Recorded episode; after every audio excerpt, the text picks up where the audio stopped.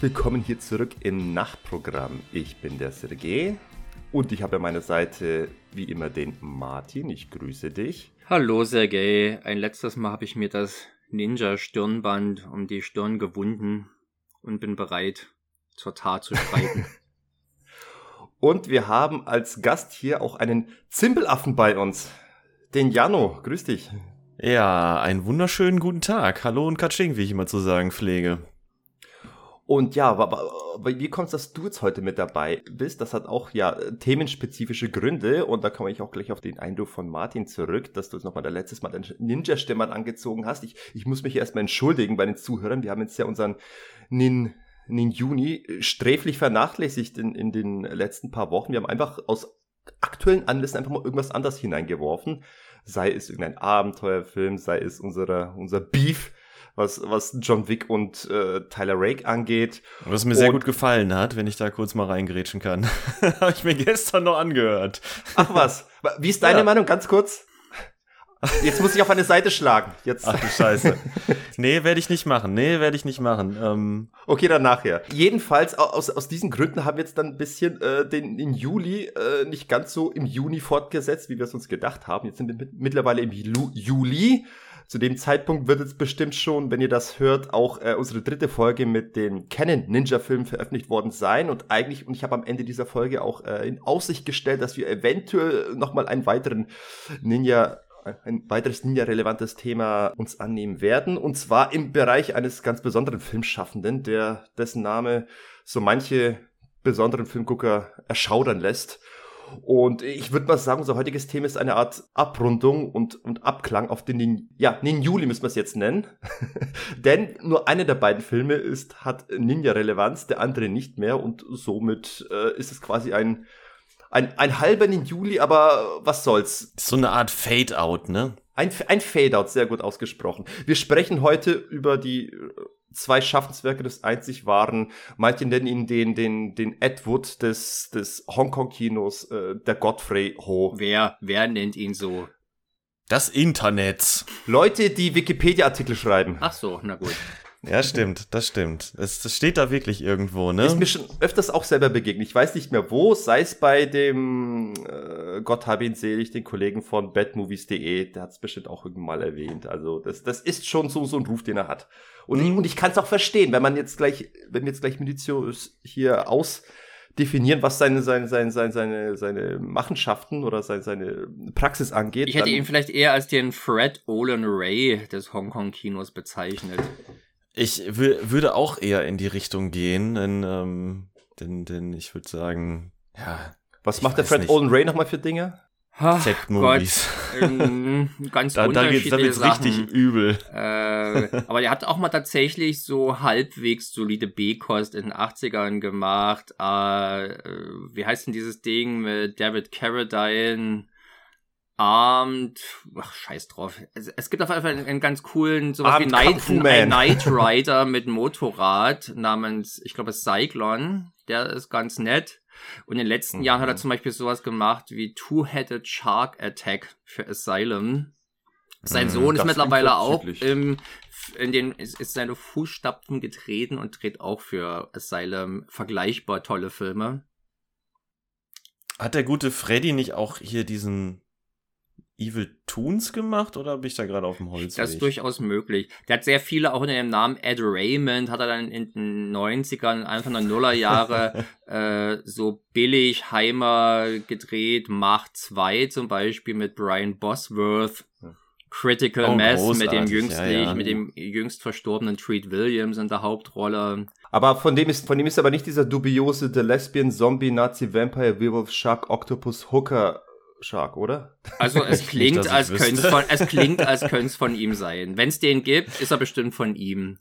Er hatte was tatsächlich aber mit Godfrey Ho gemeinsam, dass er nämlich auch, zumindest in einer gewissen Schaffensperiode, durchaus gerne mal Film-Footage aus anderen Filmen verwendet hat. Ja, und Ed Raymond war auch nicht sein einziger Pseudonym. Nein, der hat eine ganze Menge. Das ist nur das, was mir gerade einfällt.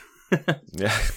Ja, aber das ist doch auch etwas, was ihn eben auch mit Ed Wood verbindet, dieses Footage von fremden Filmen hernehmen und sonst verwursten. Ich glaube, ein großer Unterschied zu Ed Wood ist, wenn ich jetzt den Mythen um Ed Wood Glauben schenken darf, hat Ed Wood ja schon aus Freude am Filmemachen Filme gemacht. Aber hat nur sehr untalentiert. Bei Godfrey Ho sehe ich diese Freude am Filmemachen nicht. Der ist ein ganz deutlicher Kommerzregisseur. Ja, ist schon sehr, sehr, sehr dolle, würde ich sagen. Und ich glaube auch, dass Godfrey Ho sehr berechnend vorgegangen ist. Ja, mitsamt seinen Partnern. Da ist immer schwer zu sagen, wo quasi die Verantwortung zu suchen ist. Aber ich wälze sie gerne bei allen ab, die da ihren Namen hingegeben haben. Wer Godfrey Ho sagt, muss auch Joseph Lai sagen, oder? Ja, in diesem Thema. Und Thomas Tang. Falls es ihn gab. Doch, den gab's. Ach so. Also ich habe Interviews gesehen mit ihm. Das sieht da aus wie ein echter Mensch. Tatsächlich. Aber es gibt auch dieses wunderbare Gerücht, dass Thomas Tang eigentlich nur auch ein weiteres Pseudonym für Godfrey Ho war. Nee, also ich habe ja hier, wie man sieht, Lethal Panther auch als deutsche Blu-ray, als Mediabook, selbstverständlich ein Edelfilm wie der braucht's Mediabook. Es haben unwürdigere Filme schon Mediabooks bekommen in Deutschland, ja, die letzte Horrorjauche. Aber da ist ein Interview drauf mit Godfrey Ho und da sieht man ihn also von Angesicht. Ich habe tatsächlich in meiner großen Hongkong-Zeit in den 90er Jahren, habe ich den auch immer so halb für einen Mythos gehalten. Ja. Und jetzt weiß ich aber, es gibt ihn, er unterrichtet ja, oder zumindest war das vor 2-3 Jahren noch der Fall an der Universität von Hongkong Filmwissenschaften. Und ich würde behaupten, wenn man sich jetzt beispielsweise gerade den Ninja Terminator anguckt, wer ist besser geeignet, über Filmtheorie zu sprechen, über Godard, über Eisenstein, über Fritz Lang als dieser Meister. Nein, ich will ja nicht, also dass Godfrey Ho existiert, das steht außer Frage. Naja, so meine ich das. Genau, nicht. Und es gibt auch mit Joseph Lai inzwischen Interviews. Das war halt zu dem Zeitpunkt in den 90ern noch nicht der Fall. Da waren das tatsächlich so mehr oder weniger mythische Figuren, die man nur aus diesen Vorspänen und den gemalten VHS-Covern kannte. Aber inzwischen gibt es diese Interviews, gibt es tatsächlich so eine recht rührige französische Seite, die aber, heute kann man das ja leicht übersetzen lassen, und wo also Interviews mit Joseph Lai nachzulesen sind.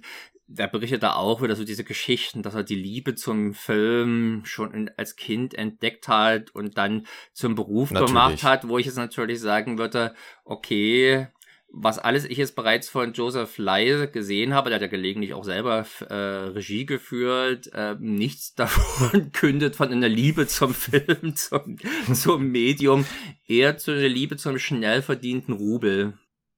Das haben sie auf jeden Fall geschafft in den 80ern. Aber es ist ja interessant, ich müsste den Namen wieder nennen, bei Uwe Boll ist es ja ähnlich, wenn man den mal in Interviews hört, dann merkt man schon, dass er irgendwie schon Ahnung vom Film hat, von Filmhistorie, der hat dann schon viel gesehen, aber es ist irgendwie in der Theorie Dinge wissen, ist das eine, aber in der Praxis die eigenen Ideen umsetzen, ist halt wirklich eine völlig andere.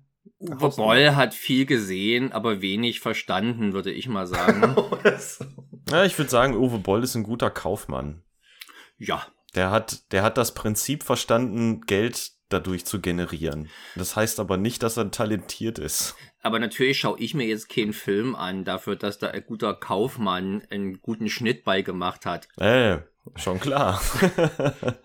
Also wenn er zum Beispiel in den Audiokommentaren, das ist ja was bei uns im Stammforum, im Liquid Love Forum immer gerne Thema gewesen ist, wie unterhaltsam die Audiokommentare auf den DVDs und Blu-rays waren, häufig unterhaltsamer als die Filme selber.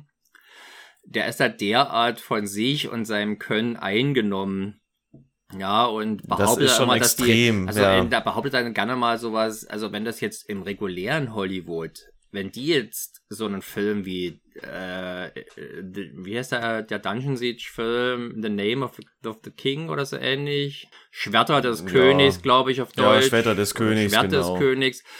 Ja, also das hätte das Dreifache gekostet, wenn das quasi bei Warner oder Universal gedreht worden wäre. Ich selber würde mal mit meiner fachmännischen Meinung behaupten, dass man ihm selbst das Geld nicht ansieht, was da reingesteckt wurde. Auch ein Far Cry, der glaube ich 25 Millionen gekostet hat, es gibt andere 25 Millionen Dollar teure Filme, die nun wirklich dramatisch viel fetter und besser aussehen, ja, mal ganz unabhängig von der Qualität, also der ist halt auch ein halber Gauner, der halt damals diese Steuerabschreibe-Loopholes schamlos genutzt hat und das ganze Geld quasi an sich gerafft hat und wer weiß, wie viel davon tatsächlich in die Produktion gegangen ist. Ja, hat er gut gemacht. Gut für ihn. Was, ja, genau. Zumindest was jetzt nochmal bei Godfrey Ho dann zu sagen ist, dann das, was ich so an Interviews von ihm gelesen habe, da, wenn man ein bisschen sucht, findet man da ja auch einiges. Mhm. Der scheint sich ja dem, was er da damals gemacht hat, sehr, sehr im Klaren gewesen zu sein. Der hält da ja wenig mit vom Berg, dass das einfach nur schnell heruntergekurbelte Produktionen für den Westen gewesen sind, die er da, vor allem was diese Ninja-Filme angeht. Ich habe bei Interviews gelesen, wo er behauptet, dass das nicht zusammengestückelte Filme werden, sondern das wäre alles genauso intendiert. Auch das hat er gesagt, ja genau. Also er scheint da auch so eine gewisse Art von seltsam stolz. Lüge aufrecht erhalten zu wollen, habe ich manchmal das Gefühl, wenn man es so. Ja, bei so einem brisanten Thema ist das ja ganz verständlich. Ja.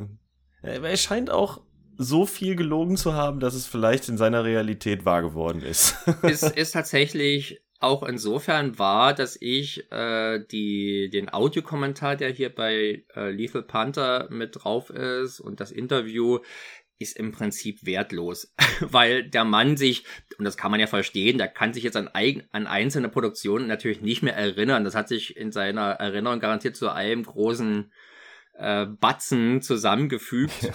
Und wer da jetzt wer ist, wer da der Actionregisseur von welchem Film gewesen ist, das ist, denke ich mal, für ihn und für die Welt im Orkus des Vergessens vermutlich verschwunden. Und halt mir fest, allein in den 80ern irgendwie knapp 100 Regie-Credits auf seiner Seite. Ja, das weiß man halt immer nicht so richtig, wie weit.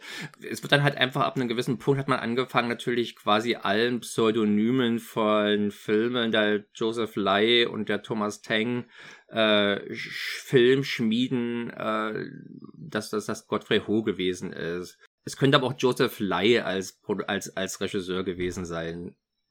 Ja, das war ja auch leicht zu identifizieren. Ne? Immer wenn du diese Copy- und Paste-Filme hattest, dann wurde immer automatisch gesagt, ja, ist Godfrey Ho, ne?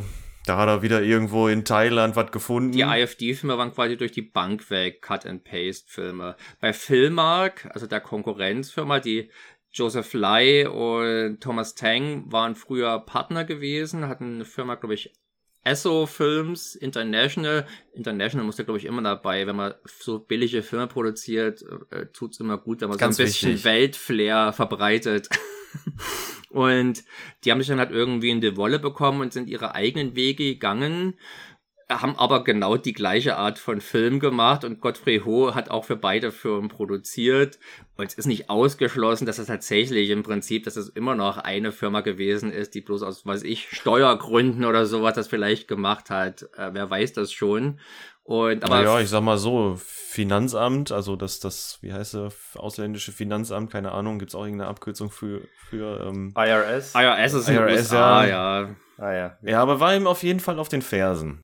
Also ich würde sagen, das klingt fast schon nach einer verfilmenswerten Geschichte. Diese eigentlich ja. Dubiose Godfrey Ho-Geschichte. Auf alle Fälle Filmmark, die haben auch gelegentlich mal solide Genrefilme gedreht. Also Sergej würde mich sehr wundern, wenn der den Namen kennt. Ich weiß nicht, bei dir. Alexander Lo Ray, Held von Filmen wie Ninja vs. Mafia. Gibt's auch den Deutsch. Und ja. Tatsächlich recht talentierter taiwanesischer Kampfkunstdarsteller, Und der hat halt in den 80ern eine ganze Menge solcher Filme gemacht für unterschiedliche Firmen, auch für Filmmark, Ninja Condors zum Beispiel, der tatsächlich auch preiswert, aber halt schon, es qualifiziert sich schon als richtiger Film. Und das ist eine Bezeichnung, okay, die ich jetzt wo ich mir jetzt schwer tue, die Ninja Terminator zum Beispiel zu verleihen, den ich ja extra ausgesucht habe, weil er laut meiner Recherche noch so ziemlich der beste dieser endlos vielen Godfrey Ho Ninja Filme ist. Und ob das jetzt ein Ninja, also der hat ja auch noch Kickbox-Filme gemacht, Militär-Actioner, alle nach der gleichen tollen, mit der gleichen tollen Herangehensweise. Und ich hatte mal irgendwann in meiner ganz großen Hongkong-Begeisterung, als ich Nachschub brauchte, hatte ich auch schon mal einen geguckt. Und der war so scheiße, ich weiß nicht mehr, welcher es gewesen ist, der war halt so scheiße, dass ich, obwohl ich immer Nachschubprobleme hatte, trotzdem darauf verzichtet habe, dann noch weitere Experimente einzugehen. Und das heißt, Ninja Terminator war jetzt für dich neulich seine Erstsichtung? Also, ich möchte nicht drauf schwören, vielleicht war das auch der, den ich damals gesehen habe, wer kann das schon sagen? Ja. Ich glaube aber jetzt, die Güte dieser Filme kann man, glaube ich, daran festmachen, wie gut sich das Spendermaterial eignete, verwurstelt zu werden. Im Falle hier von Ninja Terminator, ich sag gleich was zur Story, hat man ja halt einen Martial-Arts-Film oder einen Martial-Arts-Action-Film genommen als Grundlage. Das ist längst nicht selbstverständlich. Da wurden also auch gerne mal irgendwelche Familiendramen oder Mafia-Melodramen genommen, wo halt 3 Schüsse im Film fielen und um die wurde dann noch ein bisschen Ninja-Action gestrickt. Und ja, also das ist im Vergleich damit ist dann vermutlich selbst der Film, den wir heute besprechen, noch eine Freude. Ja. Ganz kurz, meine Geschichte mit Godfrey Ho, tatsächlich diesen Ninja Terminator kenne ich schon sehr, sehr lange, aber nicht, weil ich ihn gesehen habe, sondern weil ich ihn gelesen habe. Das Buch zum Film? Das Buch zum Film. Spannend. Nein, was kommt jetzt? Das ewig lange Review von Dr.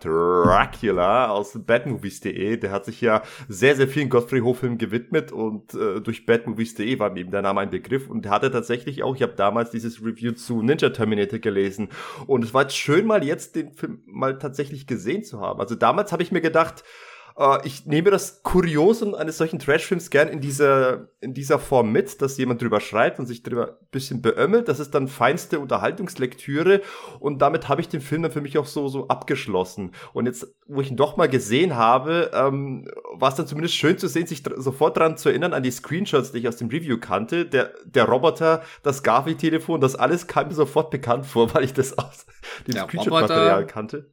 Ach, dieses Mini-Ding. Ja, dieser Spielzeugroboter. Ja, badmovies.de, das ist ein schönes Stichwort. Es könnte gut sein, dass ich da auch das erste Mal über den Film gelesen habe und über viele, viele andere Godfrey Ho-Dinger. Aber den Film an sich, den habe ich schon ziemlich lange. Ich habe irgendwann mal so Anfang der 2000er angefangen, Trash-Filme zu sammeln. Ganz bewusst, je schundiger und je schlechter, desto besser. Ich hoffe, du gibst doch mal richtig viel Geld dafür aus. Weil wenn schon, denn schon. Mittlerweile muss man ja tatsächlich relativ viel Geld dafür ausgeben, wenn man den einen oder anderen Film irgendwie auf DVD haben möchte. Aber man hat so eine Zeit lang, gerade so in den Anfängen, relativ viel geilen Scheiß auf Filmbörsen gekriegt.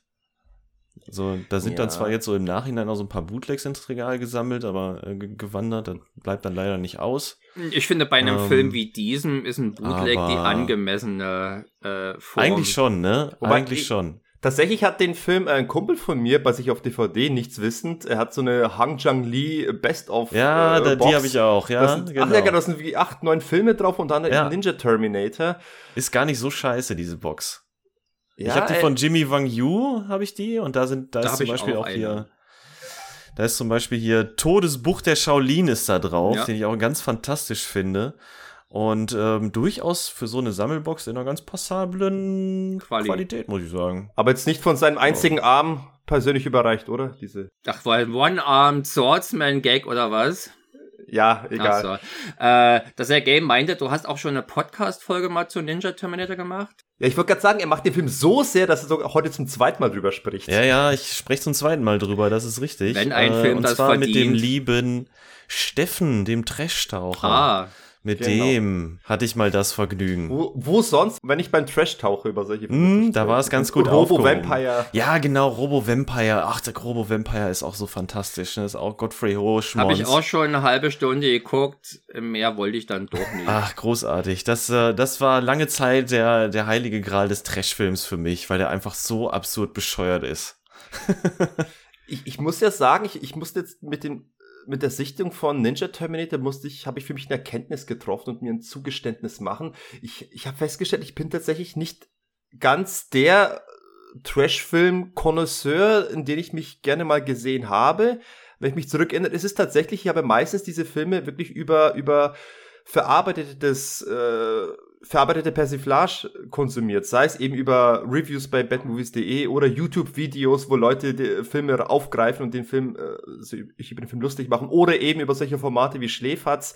Da ist es dann super, aber ich merke schnell, wenn ich mir einfach den Film ganz nüchtern angucke, nur so mit der Erwartungshaltung jetzt großartig unterhalten zu werden, merke ich schnell, es sind einzelne Szenen, so die einzelnen hier und da der Wahnsinn, der sich auftut, oder die unfreiwillige Komik, die mich dann kurz belustigt.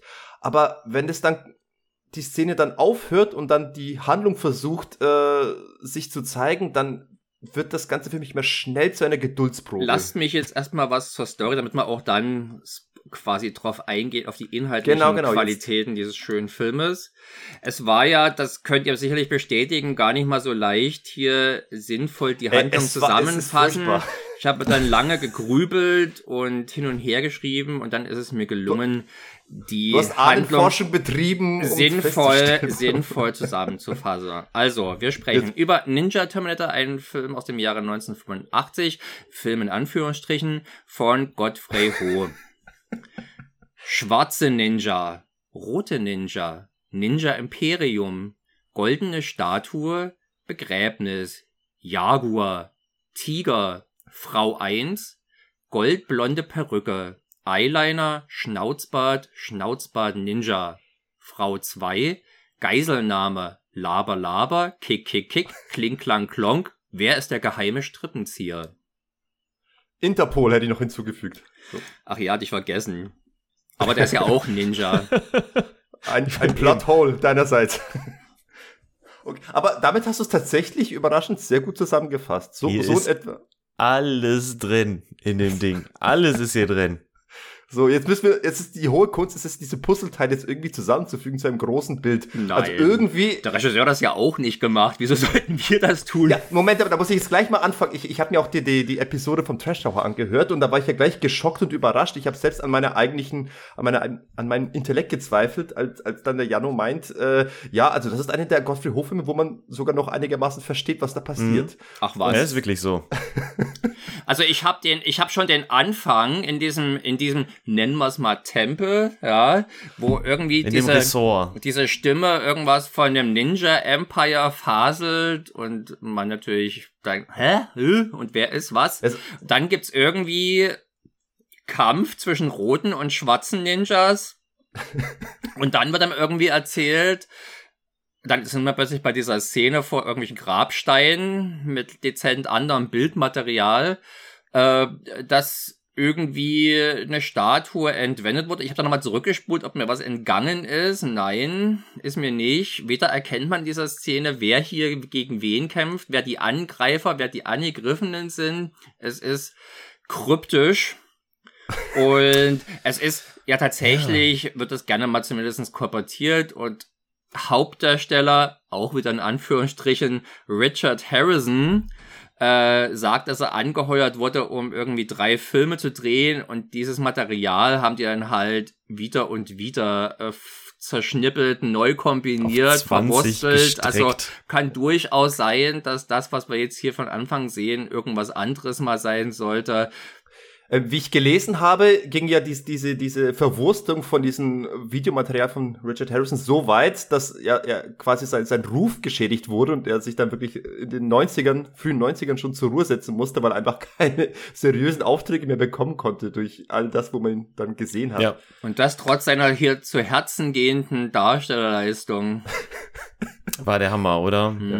Man möchte meinen, dass hier Godfrey Ho so ein bisschen den ähnlichen Besetzungskuh landen wollte wie Menachem Golem beim ersten Enter the Ninja, dass er sich so einen Western-Darsteller hernimmt mit fetten Schnauzer, den man dann eben als Ninja verkaufen kann. Ich kannte ja Richard Harrison nur aus einer anderen Hongkong-Produktion, nämlich Marco Polo, einem Chang-Chi-Film von 75, glaube ich. Ich glaube, er hat Marco Polo gespielt. Und ja, das war halt natürlich eine solide Shaw Brothers Produktion. Seine Italo-Produktion kenne ich gar nicht. Alles, was irgendwie aus der Italo-Zeit, hat er ja so etliche Sandalenfilme gemacht, ne? Vermutlich immer dann, so wenn Franco Nero so oder sowas zu teuer war, dann wahrscheinlich war dann haben sie Richard Harrison einzuspringen, die Lücke zu füllen. Genau. Und irgendwie hat sie ihn dann nach China verschlagen oder nach Hongkong, besser gesagt, und da ist er dann über Godfrey Ho gestolpert. Ich finde, wir sollten vielleicht, weil wir annehmen müssen, dass es hier auch Hörer und Hörerinnen gibt, die überhaupt keine Ahnung haben, was sie hier erwarten könnte, vielleicht mal die Essenz hinter diesen Ninja-Filmen, aber auch den Kickbox- und Action-Produktionen aus gleichem Hause zu verraten. Das Geheimnis war im Prinzip billig, irgendwie ostasiatische Filme, die sonst keinen Vertrieb fanden, zu kaufen und dann eine Alibi-Handlung drumrum mit westlichen oder als westlich verkaufbaren Schauspielern zu drehen, um dann halt das Ganze für ein westliches Publikum aufbereitet, international vermarkten zu können.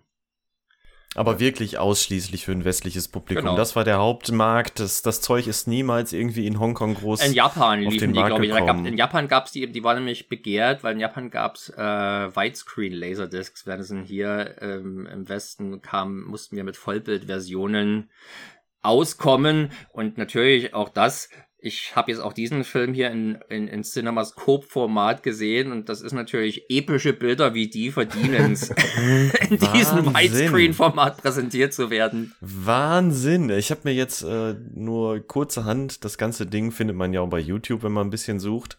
Da habe ich mir das angeguckt, dann auch in dem Vollbildformat. Da ist natürlich links und rechts einfach alles abgeschnitten. Ja. Das ist so übel. Teilweise sieht man nur links und rechts so Hände im Bild und du weißt überhaupt nicht, was passiert. Ich habe meine Version aus dem Internet-Archive. Und da ist er halt Widescreen und es gibt aber auch eine Vollbildversion, die eine leicht bessere Qualität hatte und weil eigentlich das natürlich ein Film ist, der prädestiniert ist, im rumpeligsten Vollbild möglich präsentiert zu werden, dachte ich, guck's mal so an, aber ja, das war dann so auffällig abgeschnitten, die Kämpfe gerade vom Jaguar fanden dann immer auf engstem Raume gefühlt statt und das wirkt dann tatsächlich deutlich angenehmer, wenn man es dann in Scope sieht. Insoweit passt das schon. Also ja, aber in Japan schien die sich zumindest so weit einer Popularität zu erfreuen. Ich meine, logisch, Ninja, Japan, klar, dass da noch ein Markt ist. Liegt nahe. Ne? Aber dass die zumindest sich gelohnt haben, dass es sich gelohnt hat, die dort zu vertreiben, während es in Hongkong hat sich da keine Sau für interessiert. Naja, und hier war es ja ähnlich, ne? Ich meine, die Videothekenregale wurden mit diesen Ninja-Covern ja geflutet. Ja.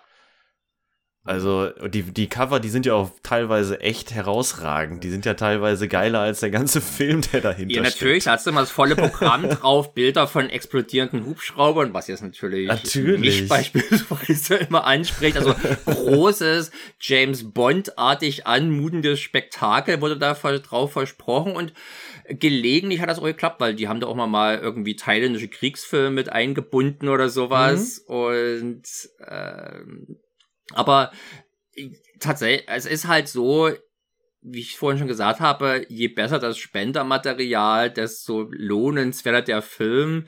Mein Liebling aus dieser Reihe ist Dragon Master, zumindest heißt er hier in Deutschland so, der ist glaube ich von 92, wo halt das, glaube ich, der Thai Police Story ist hier das Original Spendermaterial und man hat wirklich nur sehr wenig neues Material hinzugefügt und es war halt im Prinzip zu diesem Zeitpunkt die einzige Möglichkeit, diesen Thai Police Story von Panaritik-Reihe hierzulande mal zu sehen. Okay. Und es war zumindest ein amtliches Klopp- und Stuntfest. Ja, und es war ja auch tatsächlich so, je weiter die Zeit vorgeschritten ist, desto weniger wurden ja die selbst gedrehten Szenen, sag ich mal. Da hat man ja dann doch eher größtenteils auf das Spendermaterial zurückgegriffen. Hier bei Ninja Terminator haben wir ja fast, ich würde sagen, 20, 25, 30 Minuten irgendwie so um den Dreh. Ich würde sagen, Drittel neu gedrehte Szenen und zwei Drittel. Ne? Das ist schon relativ viel für einen Godfrey Ho-Film. Es hat mir insofern Lust gemacht, ich hätte gerne mal den Originalfilm gesehen, ein koreanischer Actionfilm namens The Uninvited Guest, wo eben auch Wong Jang-Lee herstammt. Und der aber nirgendwo zu finden ist und auch bloß nähere Informationen von wann er ist. Also ich würde mal tippen, irgendwie 81, 82 von der Anmutung her. Und Ninja Terminator ist von 85, also muss es schon davor gedreht worden sein. Ja. Aber er hat schon eher frühen 80er-Charme als 70er-Eastern-Charme. Mhm. Und das ist auf alle Fälle, wenn man davon ausgeht, dass dann vielleicht ein einigermaßen packender, simple Plot das Ganze vorantreibt, könnte das Spaß machen. Ja. Und nicht immer absurde Ninja-Handlung alles sabotiert. Moment, das heißt, verstehe ich das richtig, das original selbst gedrehte Material von Godfrey Ho für diese Produktion war ausschließlich der Teil mit Richard Harrison und den Ninjas? Ja. Ja, korrekt. Und alles andere, also die Kampfszenen mit Jaguar und alles, gegen Hang Chang-Li, das ist koreanischer alles Film. Alter. Und also nichts mit Godfrey Ho zu tun. Nee, hat auch nichts mit Godfrey Ho zu tun. Der hat ja immer geguckt, dass er irgendwie möglichst günstig da an irgendwelche Produktionen kommt. Dem war auch egal, ob die Filme fertig waren oder nur teilfertig oder so. Der hat Zeit genommen, ne? Und, ist auf jeden Fall manchmal ganz interessant, dieses Ausgangsmaterial, dieses Einfügematerial zu sehen, weil da eröffnet sich teilweise auch eine völlig andere Welt. Ich meine, jetzt haben wir hier einen Film aus den 80ern aus Korea. Das ist schon ungewöhnlich.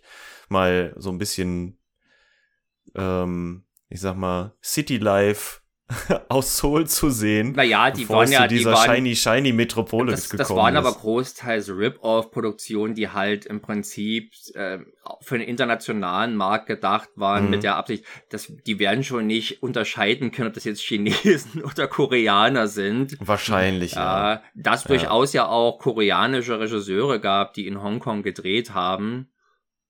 Gab es da durchaus personelle und. Es sah nicht so aus, als wäre es aus Hongkong, das meine ich. Es gab aber auch eine Szene mit Wong Jang-Lee relativ am Anfang, die in Hongkong spielt. Aber Moment mal, die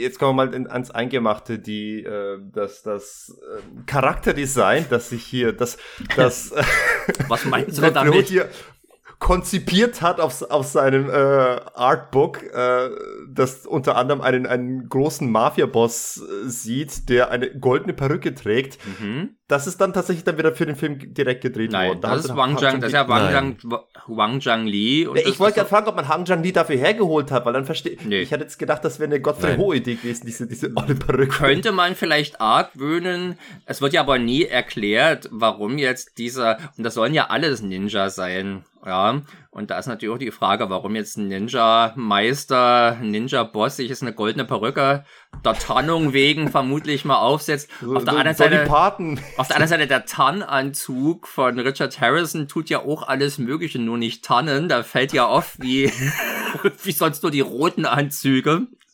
Ja, das hat ja aber schon bei Enter the Ninja das Thema. Das stimmt.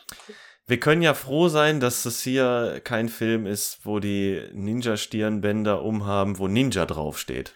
Da war ich enttäuscht, weil das ist eigentlich das, was ich damit assoziiere und das mag ich und ich rede ja auch immer gerne mit Sergej davon, dass das zu dem echten Ninja eigentlich dazugehört. An diesem Stirnband erkennt man den Ninja. Ich finde, wir könnten den Film ja erstmal so weit zerteilen, dass wir quasi über den koreanischen Teil sprechen und über den Ninja-Teil, weil man erkennt es einfach ganz leicht, wenn keine Ninjas da sind, ist es also vermutlich gerade der koreanische Film. Und wenn auch mal ein bisschen großzügigere Kameraeinstellungen zu sehen sind und nicht nur piefisches Innenleben von irgendeiner scheiß Butze oder irgendein ominöses Tempelinnere. Ich sag mal, also auch wenn ich früher mal über die Filme gelesen habe, ich habe schon alles verdrängt und mir war das tatsächlich, bis ich den Film geguckt habe, hatte ich das noch gar nicht auf dem Schirm, dass Godfrey Ho für diese Cut-and-Paste-Geschichte bekannt ist. Das habe ich mir im Nachhinein angelesen, aber während des Filmes habe ich festgestellt, irgendwie passt diese zwei Dinge irgendwie nicht zusammen. Es fällt irgendwie sehr schnell auf, dass das irgendwie zwei verschiedene Filme sein müssen. Und ich muss mich wiederholen, ne? Es ist einer von den Filmen, wo es ziemlich gut zusammenpasst noch.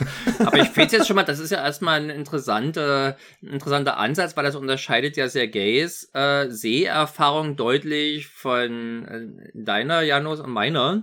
Weil wir ja beide mit dem Vorwissen reingegangen sind, dass es jetzt quasi zwei unterschiedliche Filme sind, die irgendwie zusammengewurstelt wurden. Und deswegen habe ich schon dann sehr schnell überhaupt versucht, aufgegeben zu versuchen, hier noch einen Sinn, eine Story zu erkennen, wenn es ein Sergej sich da bestimmt, wie ich ihn kenne, auch länger abgemüht hat.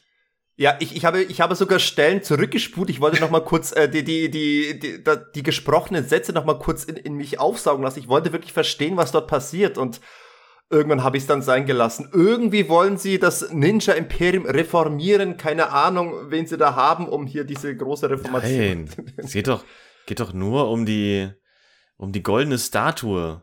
Das ist doch das Einzige. Dass die aber jetzt dem Besitzer übernatürliche Kräfte verleiht, habe ich auch bloß aus dem Covertext und die prügeln erfahren. Doch am Anfang auf den Grandmaster Ninja prügeln die doch ein. Ja, auf den Supreme Ninja. Nachdem der die Teile zusammengesetzt hat. Und im Endkampf sind die doch... Ja. Ja, im Endkampf. Und im Endkampf ist es doch auch so. Ja, da wird doch mal irgendwie zusammengepuzzelt. Aber am Anfang kann ich mich gar nicht dran entsinnen, da diese Statue gesehen zu haben. Doch, da war sie schon. Und sie ist, glaube ich, dafür verantwortlich, dass dieser große Ninja-Meister am Anfang auch diese Fähigkeit in sich hat, dass sämtliche Ninja-Schwerter, die man an ihn draufhaut, an ihn abprallen. Das wird ja vorzüglich demonstriert am Anfang.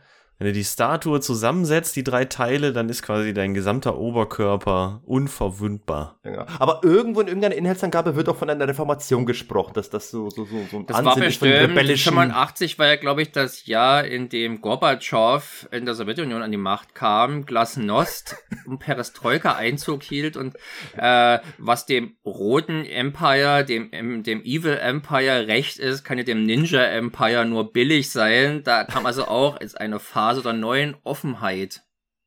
Na? Ja, das mag sein, ja. Das waren ja rote Ninjas zum Großteil. Oh Mann. Ja, das waren die Bösen, das ist korrekt. Ja, aber auf jeden Fall die drei schwarzen Ninjas vom Anfang, die gehen dann ja hin und klauen dann ja die Statue. Ach, die Schwarzen haben es geklaut, nicht die Roten, weil die klauen, sind ja diejenigen, die als die Guten dann dabei rauskommen. Ach was, das habe ich nicht, habe ich auch nicht so abgespeichert, aber ich habe dann auch aufgehört, das noch irgendwie da Buch zu führen. Was hier passiert. Ja, da wären wir mit dem, was ich von Anfang sagte. Ich habe schnell aufgehört, es verstehen zu wollen. Mein Körper hat sich regelrecht geweigert, den Ganzen mehr Aufmerksamkeit zu schenken. Ich warte dann wirklich nur, ich will entweder eine Kampfszene haben oder ich will irgendeinen wahnsinnigen Irrsinn haben. Der kommt und dann kann man sich drüber beömmeln, aber zwischendurch darf herzhaft gegähnt werden. Ja, obwohl es wirklich richtig viel Action gibt. Muss ich auch sagen, also es wird schon in regelmäßigen Abständen wird ja geprügelt, ne? Also das, muss man das schon kann sagen. Das hat mich auch sehr gefreut, die Quantität, da kann man sich nicht beschweren, aber es ist ja wirklich hauptsächlich der koreanische Film, der hier reingeschnitten wurde. Ja, vor allem ist auch nur dort Action. Die Action gut, dieses Schwertgehampel in den Neugetreten-Szenen ist ja wohl peinlich. Und wenn ich mir vorstelle, mir so einen Film anzugucken, wo nur noch das als Action-Highlights existieren, weil ansonsten ein Familiendrama zweitverwertet wird, dann ist das ja eine richtige Foltermethode. Übrigens, ja, vielleicht schon ein guter Indikator, dass man als unschuldiger Zuschauer hier schon von Sekunde 1 an eine Ahnung hat, zumindestens, ja, wo es lang geht, ist ja beim Firmenlogo von IFD Film and Arts übrigens, ja. Kunst wird hier auch gemacht. Da sehen wir nämlich einen Krieger, möchte ich es mal nennen, vor irgendwie Nebelkulisse, der seinen Leuchtebogen in den Himmel streckt zur Schmettermusik von Star Wars. Das ist aber noch so ein anderes Thema, was die hier alles für geklaute Musik hinein verwursten. Star Wars zum einen, zum anderen habe ich auch erkannt, gibt es eine Stelle, wo ganz kurz Clockwork Orange angestimmt wird. Pink Floyd kommt wo auch. Ja genau, Shine on You Crazy Diamond bei der Sexszene, bei der zweiten. Ich habe seit dieser Szene, bis heute habe ich den ganzen Ohrwurm von dem Pink Floyd Song. Jetzt wirst du immer geil, wenn du Pink Floyd hörst, weil du an diese super sinnliche Szene aus Ninja Terminator denkst. Ja, die hast du richtig kunstvoll gestaltet, wo du den Schatten penetrieren siehst, ja. Obwohl, ich glaube, die Sexszenen sind ja auch aus dem koreanischen Film. Mhm. Ja, aber ob da auch die Musik daher ist ja die Frage. Nee, da wage ich mal anzunehmen. Godfrey Ho hatte 2 Indikatoren für die Filme, die er irgendwie aus dem östlichen asiatischen Raum gekauft hat. Billig mussten sie sein. Ja, billig auch, natürlich. Das steht sowieso außer Frage, ne? Aber was den Inhalt angeht, da musste ein bisschen Action drin sein und wenn auch nur 2-3 Mal geschossen wurde, ganz egal. Und ja, ein paar Möpse musste halt auch dabei sein.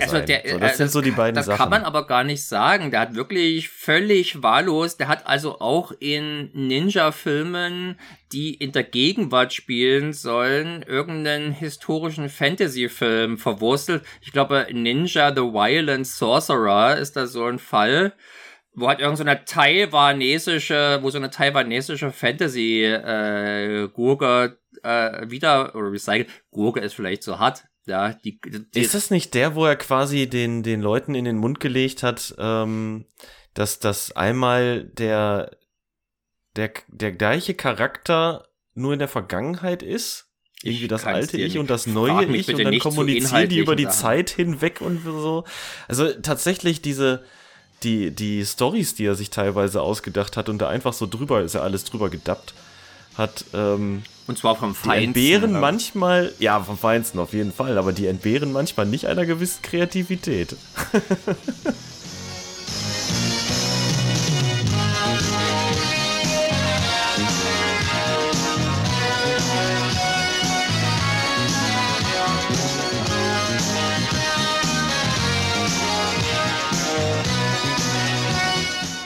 Ich hätte mal eine juristische Frage. Das sind ja bisher. Janno, bist du Jurist? Zumindest nicht in dem Segment. Wenn die Praxis von Godfrey Ho ist, sich bekanntes Material zu nehmen und es dann vor allem hauptsächlich im westlichen Markt zu verticken. Also nehme ich an, hat er schon darauf geachtet, dass er Material nimmt, wo er weiß, dass er nicht dafür belangt werden kann. Nein, ich glaube, es wird schon legal gewesen sein. Ich glaube, der hat wirklich auf Filmmessen en gros obskure Produktionen, wo wahrscheinlich niemand gedacht hat, dass sich dann Interesse im ausländischen Markt findet, gekauft und vermutlich voll auf Masse und nicht auf Klasse geachtet und steckt rein, was er rein wollte. Wie gesagt, das ist eine völlig nicht, man erkennt da kein Konzept, der hat alles verwurstelt. Nee, überhaupt nicht. Nee. IFD hat quasi die Kohle zur Verfügung gestellt, ne? Die haben da das Kapital generiert, wie auch immer. Und damit haben sie sich die Rechte an den Film gekauft, ob jetzt aus Korea, Thailand oder von den Philippinen, ja, oder ist ganz egal. Aber das wird schon legal gewesen sein. Beim Soundtrack sah es vermutlich anders aus. Ja, beim Soundtrack ist ja schon oft zu bemerken gewesen, gerade in Hongkong, dass sie da auf irgendwelche Büchereien zurückgegriffen haben. Oder den Shaw Brothers. Selbst The Killer hat den Red Heat Soundtrack geplündert. Oder ich sag mal hier, was ja auch gerne mal in Shaw Brothers Dingern zu hören war, war ja so Auszüge von der Schwarze Loch zum Beispiel, die sind mir immer noch sehr stark im Ohr. Die hatten zum Beispiel auch Akira Ikufubes Daimajin Soundtrack für diverse, das glaube ich hier für 8 Diagram, Pole Fighter hat man sich dort bedient, bei den molligen Klängen dort von diesem Film. Also offenbar ist das Urheberrecht dort sehr tolerant. Mich wundert's immer ein bisschen, dass das relativ problemlos dann in den Westen gekommen ist und da dann nicht. Also man bedenkt gerade, wie hier die GEMA immer um sich schlägt. Und du hast es auch zum Beispiel bei früheren Jackie Chan-Filmen von Lo Wei, ich glaube Killer Meteors war es, wo auch Star Wars Musik erklingt und nach meinem Kenntnisstand gab es da jetzt nie irgendwelche Klagen oder so. Bei Musik offenbar war das tatsächlich nie ein Thema, aber ich habe mir eben gefragt, ob das, warum man sich dann noch beim Filmmaterial so zurückhält. Ich habe mir gedacht, was hätte einem Godfrey Ho passieren können, wenn er einfach für seinen Ninja-Filme stattdessen irgendwie Enter the Ninja von Canon da rein verwurstet hätte?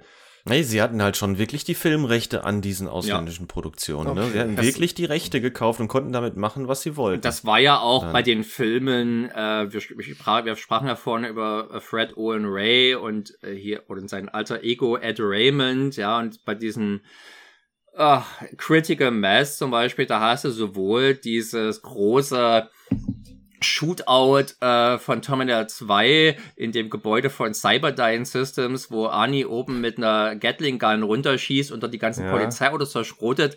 Da hast du jetzt dann eben bei Critical Mass steht Udo Kier mit einer Uzi oben, schießt raus und unten hast du immer das gleiche Inferno. Das richtet er also alles mit dieser Wunder-Uzi an.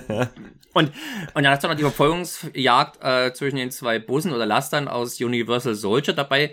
Und das wird aber auch ganz legal gewesen sein. Die haben halt diese Footage gekauft, ne? Ja, genau. Ist halt einfacher, da mal eben so ein bisschen Footage zu kaufen und dann billig noch ein bisschen was dabei zu drehen. Genau. Und natürlich deutlich kosten... reduzierter. Wir sprachen ja auch schon sehr gelb beim Sterner Adler Podcast darüber, dass Sterner Adler gerne genutzt wurde als um Spenderorgane, um Flugzeug-Footage zu liefern an günstigere Produktionen. Godfrey Ho ist ja sogar noch nicht mal da verfies, sein eigenes gedrehtes Material noch mal wieder zu verwursten. Ja. Ich glaube, hier der Endkampf. Das darf er wenigstens. Ja, genau, das darf er. Das macht er dann ja auch. Du hast Robo Vampire gesehen, ich kenne das Cover. Haben die Sachen aus Robocop da rausgeklaut? Nee. Nein. Robo Vampire scheint tatsächlich komplett gedreht zu sein, oder? Nee, auch nicht. Nee. Aber der Anteil, ich würde sagen, ist fast zur Hälfte, wenn ich das noch richtig im Kopf habe. Aber die hopfenden Vampire... das ist das selbstgedrehte Zeug. Das ist selbstgedreht und der pottische Cyborg-Cop oder jedenfalls der Robocop ist auch selbstgedreht. Sieht doch vielleicht schäbig genug aus, dass es passen würde. Ja, diese Topflappen-Robo, keine Ahnung, der so ganz merkwürdig zusammengeht. Und dann hast du noch so thailändisches Material da drin bei Robo Vampire von so einer Drogen-Eingreiftruppe, die irgendwie im Dschungel unterwegs ist und da irgendwie irgendwelche entführten Mädels aus so einer Klosteranlage rettet mit großem Rumgeballer und so. Und ja, zwischendurch jagt halt dieser Topflampen-Robocop die Hoppelvampire. Ich wünschte mir, als ich dann Robo-Vampire geschaut hätte, dass wir lieber den genommen hätten zum drüber sprechen, weil er lustiger wirkte und noch ein bisschen mehr wie ein Film. Aber letztendlich hat es mich auch nicht so sehr interessiert, dass ich ihn dann gucken wollte so schnell nach Ninja Terminator, weil es ist schon harte Kost und mir geht's ein bisschen wie im Sergej. Ich bin inzwischen für diesen Kult-Trash nur noch sehr bedingt zu haben. Es muss dann halt irgendwie meinen Nerv treffen und hier hat man halt das Problem, dass dadurch, dass halt das Bindeglied zwischen den ganzen Action und zwischen den ganzen Fight-Szenen fehlt, der also, ich unterstelle es mal einfach bei dem koreanischen Originalfilm da gewesen ist, und stattdessen hast du halt diese neu gedrehten Szenen, die nicht nur nicht binden, sondern das Gegenteil, die sind quasi extra Blockaden dazwischen und zerstören jeden Fluss, also auch wirklich den simpelsten. Es steht sich hier also die zwei Komponenten kräftig im Wege und dadurch wirken dann auch die eigentlich gut gemachten koreanischen Kampfszenen mit diesem, ich habe vergessen, wie der Hauptdarsteller, wie der Jaguar, Jack Lam, genau, kein Begriff. Müsste vielleicht irgendeine koreanische Filmdatenbank gucken.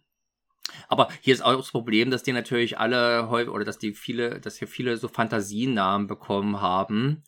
Wer weiß, wie der eigentlich wirklich wie sein koreanischer Name ist, wo man vielleicht noch was finden könnte.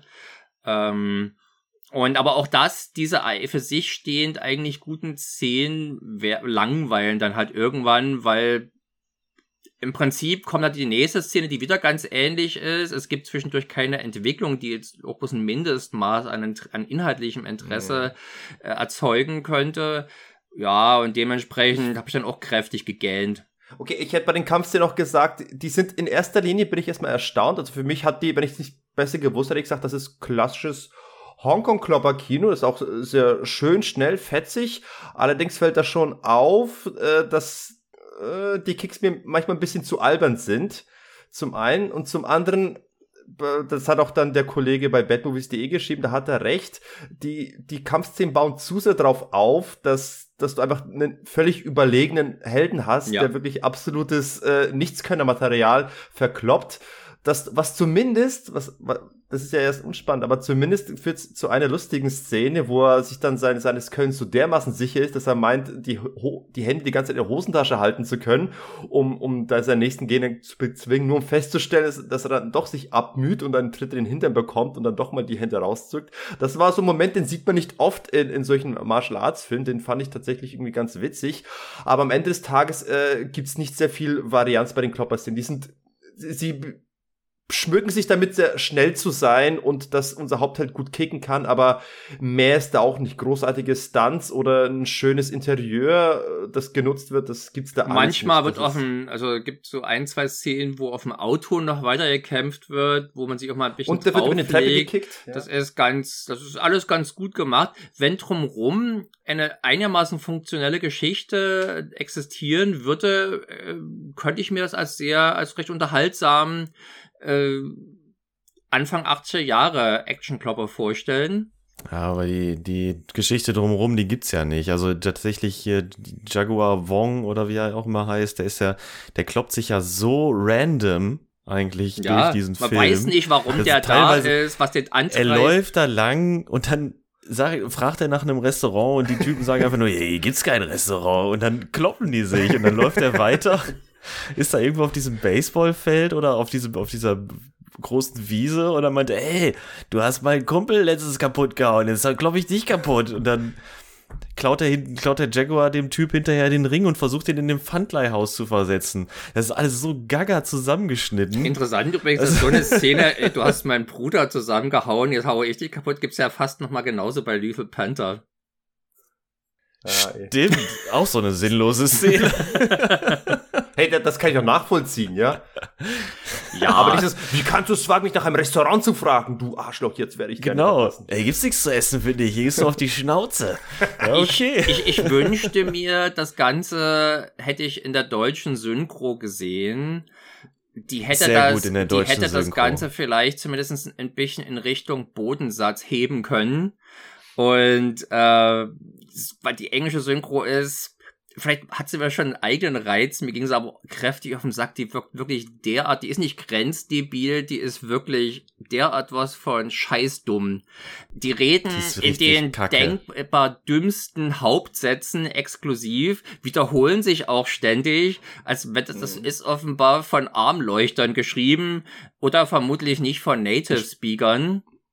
Bekannt ist ja, dass die ganzen Guaylo-Darsteller, also sprich die Weißen, wurden meistens, also in den neu gedrehten Szenen wohlgemerkt, wurden meistens in den Chungking Mansions in Hongkong angeheuert, wo halt Ausländer, Gastarbeiter, also quasi Nicht-Einheimische residieren und die, also sprich nicht von Schauspielern oder bloß ansatzweise irgendwelchen Leuten, die da vielleicht eine gewisse Erfahrung mit haben, sondern halt einfach die nächstbesten, die Zeit und Lust haben.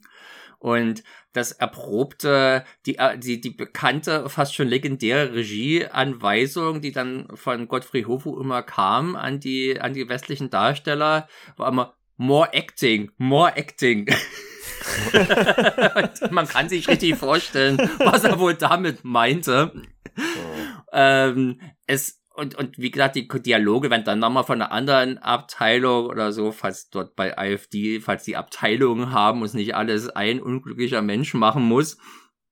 Also ich möchte nicht ausschließen, dass es zum Beispiel nur einen Sprecher für alle Stimmen in diesem Film gibt, der seine Stimme leicht verstellt, ja, weil es klingt künstlich, scheiße, unecht und abartig. Es ist die typische Ostblock-Synchro, nur dass die halt nicht drüber gedubbt ist, sondern schon irgendwie versucht, synchron zu sein. Und synchron war es, also das Kompliment kann man ihnen machen. Ja, doch, das hat funktioniert. Aber ja, die Synchro ist schon übel. Wenn man von seiner Synchronisation vornehmlich Synchronität erhofft, dann ist man hier genau richtig. Ja. Genau richtig. Ne, es ist ja ein Unterschied zu genau vielen Filmen, die ich aus Russisch synchronisiert kannte, wo wirklich einfach nur ein einziger Sprecher alle wirklich gesprochen hat, aber einfach drüber gedubbt. Du hast quasi noch den O-Ton gehört und aber über den O-Ton war dann eben das einfach in einer Tonlage. Das ist ja genau, wie bei Dokus. Dafür verdient Russland noch viel mehr Ablehnung als für ihren verbrecherischen Angriffskrieg. Genau. Ich bin damit groß geworden mit solchen Synchronisationen. Ich bin da schon abgehärtet, aber schon lustig, wenn jemand dramatisch halt, nein, und dann der Synchronsprecher, nicht. Ganz so schlimm ist es hier zum Glück nicht. Nee. Ja, aber es ist auch schön, was teilweise so im Hintergrund passiert, ne? Dann bei dem letzten Kampf gegen Jaguar gegen Tiger, dass man einfach im Hintergrund dann so ein paar Bötchen sieht, wo eindeutig Leute draufstehen, die dann so angeln und so. Ist schon, hat schon Charme teilweise. Es war ganz nett, aber als ich das gesehen habe, diesen Kampf, der war so, ich wollte ihn gut finden, ich wollte ihn niedlich finden, aber es ist letzten Endes einfach alles nur Scheiße. Und als am Ende dann Richard Harrison da irgendwie nochmal dieses Spielzeug, diese Butterstatue da zusammensteckt und dann vor ihr betet und im Hintergrund sein Gegner explodiert und dann das Finn im Bildschirm eingetrudelt wird, dachte ich mir, leck mich am Arsch, Finn. Aber zum Geil, da habe ich nur gefeiert. Sergej stand da wirklich Finn da. Oder vermutlich Fahr. Also bei mir stand The End. Man hat sich da schon die Mühe gemacht und verschiedene Texttafeln mal eingeblendet. Ja, hätte ja sein können, das ist vielleicht als Zeichen, dass man sophisticated ist, haben wir hier quasi so. Weil natürlich dieser Film ganz logisch in der Tradition von Truffaut steht. Und erst war das Jules et Jim der 80er Jahre. Ja. Und dementsprechend als Referenz wird dann eben auch Fahr, ich sag mal Fahr, als französisch Verbrecher.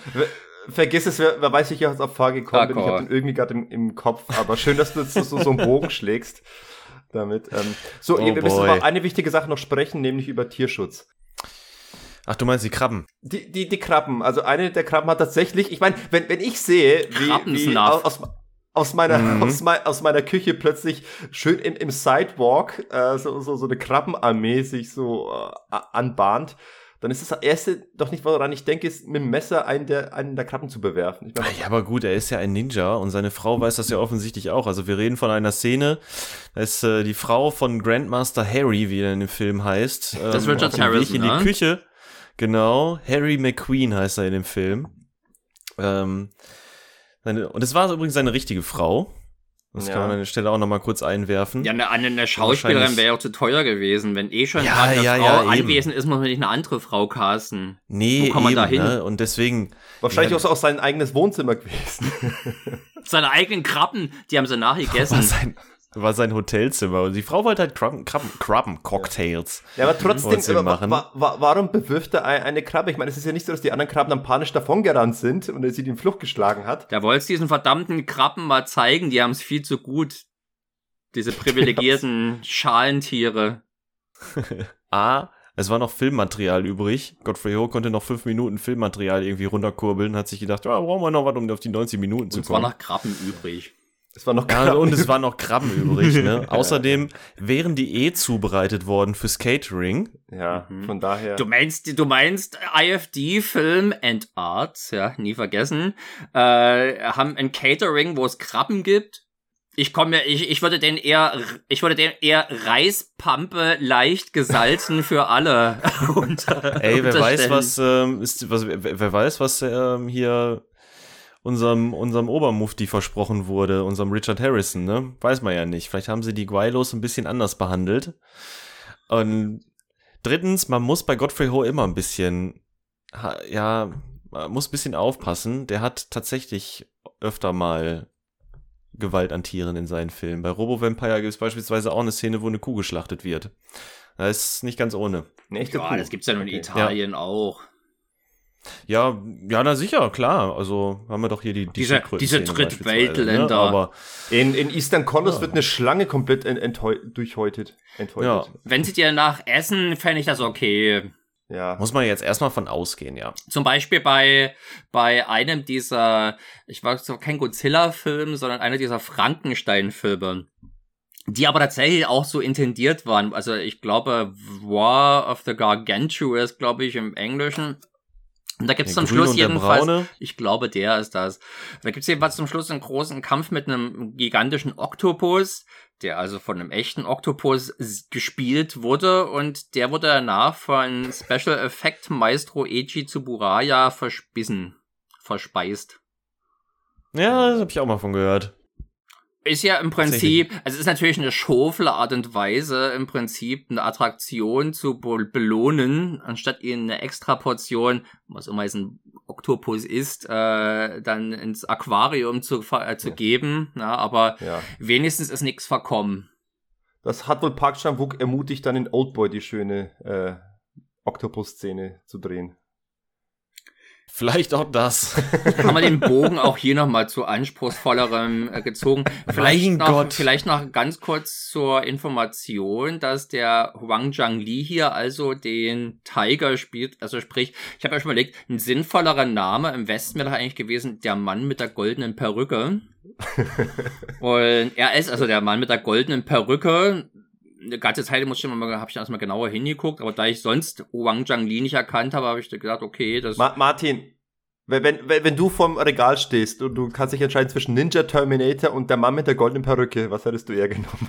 Da hast du natürlich recht, man hat das vermutlich für Einfallspinsel wie mich betitelt, ja, die auf solche simplen Trigger abfahren, nicht ahnen, dass es hier weder Ninjas in angemessener Anzahl und schon gar keine Terminators gibt. Ja. Und, also, Ninja-Fans könnten hier wirklich enttäuscht rausgehen, weil die Haupt-Action ist ninja-frei. Die ist ninja-frei, die ich aber insofern eben schön finde, weil ich habe eine Schwäche für Kicker in Anzügen und Krawatte. Das finde ich, bringt was Edles rein. Ich habe früher auch beim Taekwondo-Training, habe ich auch mal genervt, diese blöden scheiß weißen Tobox tragen zu müssen. Ich hätte auch lieber gern edles. Ich dachte, so einem edlen Zwirn mit so einer Chuck Norris Action Jeans bist du da drin. Also ich weiß, was du meinst, ne? Ich weiß, was du meinst, aber ach, was Edles in dem Zusammenhang ist schon eine gute Wortwahl. Ein edler Film wie der verdient auch edlen Zwirn. Es gibt sogar eine leckere Szene, dieser Typ, ich weiß gar nicht mehr, wie er heißt oder wessen Funktion er hatte, aber er hat eine Wassermelone gegessen in der gefühlt langweiligsten Einstellung, die man sich vorstellen kann. Das ist einer von den drei Ninjas, die goldene Statue klauen. Das ist einmal Grandmaster Harry, dann Grandmaster Gordon heißt er, glaube ich, und dann gibt's noch den... Gab's nicht noch einen Masashi oder sowas? Ja, der wird ja getötet, weswegen dann am Anfang Leute an einem Grab stehen. Ja, was auch wieder eine andere Szene ist. Man kratzt sich wirklich in den Kopf und denkt sich, war ich jetzt gerade auf dem Klo und hab's nicht gemerkt. Ich weiß bis heute nicht, was mit diesem Charakter ist. Ich weiß nur, er wurde aufgefordert durch den Boten und meiner Meinung nach den besten Charakter im ganzen Film, der Spielzeugroboter. Ob das der Ninja Terminator ist? Wer weiß. Es ist ein Scheißfilm von Gottes Gnaden, ich habe ihm bei Letterboxd 1,5 Punkte gegeben. So viel? Ich habe ihm einen gegeben. Ich habe ihm auch nur einen gegeben, aber ein Herz. Ja, weil ich glaube, es sind ja mal 3 von 10 Punkten, wie ich jetzt quasi auf einer regulären Skala vergeben würde. Es muss ja noch Raum nach unten sein, um den ganzen Müll, der ohne so ein knackiges Klaumaterial auskommen muss, wie eben hier dieser schöne koreanische Actionfilm. Insofern fand ich es fair, da ein bisschen großzügig zu sein, aber es ist ein lausiges Ding und Schande im Prinzip über die Beteiligten, also nicht von dem koreanischen, sondern von Hongkong-Seite aus. Da spielt ja auch wirklich der bekannteste Name oder das bekannteste Gesicht, das mir noch aufgefallen ist, war Philip Ko, der dann zum Schluss überraschenderweise quasi der Oberbösewicht gewesen ist. Ich weiß nicht, wieso. Philip Ko, ich weiß nicht wieso. Man weiß es nicht, aber Philip Ko, ja, der taucht ja auch in dem Dunstkreis von IFD öfter mal auf. Ja, ja, der ist gerne mal, der ist einer von den zwei Haupt-Action-Choreografen, die Godfrey Ho da angeheuert hat. Ach, der, ja genau, jetzt weiß ich wieder. Den kenn ich. Man kennt ihn. Man kennt ihn am Anfang von Dragons Forever, läuft er über zum anderen Gangsterboss, weil er auch übrig bleibt als einziger Mensch. Man kennt sich in Hongkong, ne? Ist immer die gleiche Mischpoke. Genau. Philip Ko übrigens hat einmal Cynthia Luster, also Yukari Oshima, hat eine Beziehung mit der. Das nur mal als kleiner Klatscheinwurf, falls ihr euch an die erinnern könnt. Liebe am Arbeitsplatz. Ja, ja. Am Arbeitsplatz. Haben die nicht zusammen auch ein paar Filme gemacht? Oder mindestens einen. Ja, ja, natürlich. Gemacht, Angels Mission alias Born to Fight 2, auch von Godfrey Ho. Na, beispielsweise Final Run alias Born to Fight 5 von Philip Ko. Also schon einiges. So haben sie sich kennen und zusammen lieben gelernt. Und sind dann auch gemeinsam in die Philippinen gegangen. Was ja eine wunderbare Überleitung zum nächsten Film ist. Also hat mir Ninja Terminator für Trash-Fans einen Blick wert, sage ich mir vor. Definitiv, definitiv. Doch.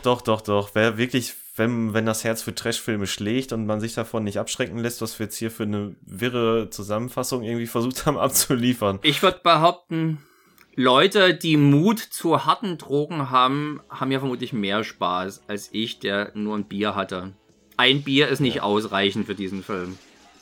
Ja, man muss halt ein bisschen empfänglich dafür sein, auch ob man sich das wirklich antun möchte, in diesen Kaninchenbau namens Godfrey Ho vorzudringen. Ob man die rote Pille schlucken möchte.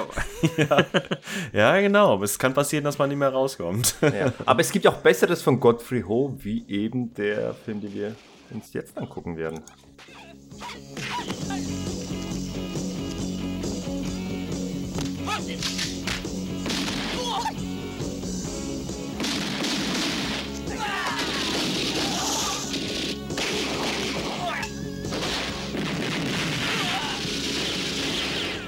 Genau, ich führe gleich mal direkt ein in die Handlung. Wir sprechen also jetzt über Lethal Panther alias der tödliche Panther alias Deadly China Dolls aus dem Jahre 19... Task Force, habe ich auch gelesen. Kennt keine Sau unter diesem Titel. Die IFDB lässt uns so wissen. Also tödliche Panther war früher der alte deutsche Titel von der Videokassette. Deadly China Dolls ist der Titel, unter dem ich es kennen und lieben gelernt habe. Das war nämlich der englische Titel und auch das holländische Tape hatte diesen Namen. Und Lethal Panther heißt er eigentlich, Ich hatte tatsächlich das Problem, mit dem Film zu finden, weil ich die ganze Zeit nach Steel Panther gesucht habe und mich gewundert habe, was da rauskommt. Das ist wieder was anderes. Ja. Die machen es dir aber auch so verdammt schwer. Bloß weil du was Falsches eingibst, findest du nicht das Richtige. Es ist empörend. Also gerade diese Panther-Filme, das ist schon schwer auseinanderzuhalten. Der zweite Teil heißt auch Lethal Panther. Teilweise. Heißt nicht Lethal Dragon? Oder? Ja, bei uns heißt er Lethal Dragon. Aber wenigstens haben sie nichts gemeinsam, aber Philip Ko und Yukari Oshima sind wieder im zweiten Teil, ne? Genau, am Werkeln. Ja, richtig. So, also, worum geht's da? Godfrey Ho wieder back. Ja, aber was ist back? Der war ja nie weg. In der Organisation von Gangsterboss Warren gärt der Unfrieden, insbesondere zwischen seinem ehrgeizigen Neffen Albert und dem aufrechten Gefolgsmann Ringo. Da er die Sympathien seines Onkels eher bei Ringo weiß, beschließt Albert zu handeln und Warren ermorden zu lassen, und zwar von gleich zwei Killerinnen, der Exil-Vietnamesin Eileen und der sexpositiven Amy. Leider verfällt Albert nach getaner Tat auf die gleiche dumme Idee vieler Mordauftragsgeber, er will seine Attentäterinnen beseitigen lassen. Hätte er mal lieber John Woos The Killer geschaut und gesehen, wie wohl dort dem Auftraggeber diese Idee bekommen ist. Immerhin hat er die treffliche Idee, die beiden Killerinnen aufeinander zu hetzen, was zunächst wie ein guter Plan wirkt. Doch wie schon Goethe zu sagen pflegte, Sister before Mister, und schon werden aus den beiden Rivalinnen Verbündete im Kampf gegen den gemeinen Verräter. Aber jetzt hast du die Betty Lee doch gar nicht mehr erwähnt. Wollte ich auch gerade sagen. Die taucht irgendwie auf. Es hätte ein schönes Trio Infernale werden können, aber die verabschiedet sich und taucht nur ganz am Ende mal wieder kurz auf. Die war ja auch bloß 2 Tage am Dreh. Ja, oh, dafür haben sie aber viele Szenen mit da hingekriegt, ja, ne? Aber ja, es wirkt. Ich habe im ersten Moment. Es sind gar nicht viele, gedacht, sie werden bloß mal wieder reingestreut. Ja, ja, ja, ist richtig. Man ist nie länger als 20 Minuten Sibelle Hu frei. Sibelle Hu. Sibelle Hu. Fand ich ein bisschen schade. So, und die beiden anderen Hauptdarstellerinnen sind, heißen wie? Das ist die. Da haben wir. Und es ist gar nicht so leicht rauszufinden, weil beide sind keine bekannten Schauspielerinnen. Und es in der Hong Kong Movie Data Bank, die da im Prinzip meine Hauptinformationsquelle ist, stehen sie auch noch falsch rum drinne. Also echt, oh Mann, die Eileen, das ist also die mit der Vietnam-Vergangenheit, wird gespielt von einer gewissen Maria Yuen oder wie sie auf dem deutschen Cover steht, Maria Jo. Und die Amy, die glaube ich einmal beim Namen genannt in dem Film, da habe ich gleich gespeichert, okay, Amy. Die Namen sind übrigens auch mal sehr abhängig von der Version. Dass die so ganz stark aufgetackelt ist, ne? Und, bitte? Das ist die mit dem vielen Make-up und mit den genau, das ist eine gewisse Yoko Miyamoto, also eine Japanerin. Das ist übrigens eine interessante kleine Geschichte, die ich aus dem Audiokommentar der Blu-ray weiß, dass der gute Godfrey Ho hat also die Maria Yuen angeheuert, weil, das sei schon mal gesagt, es ist ein Film, wo es eine solide Portion Nacktes gibt.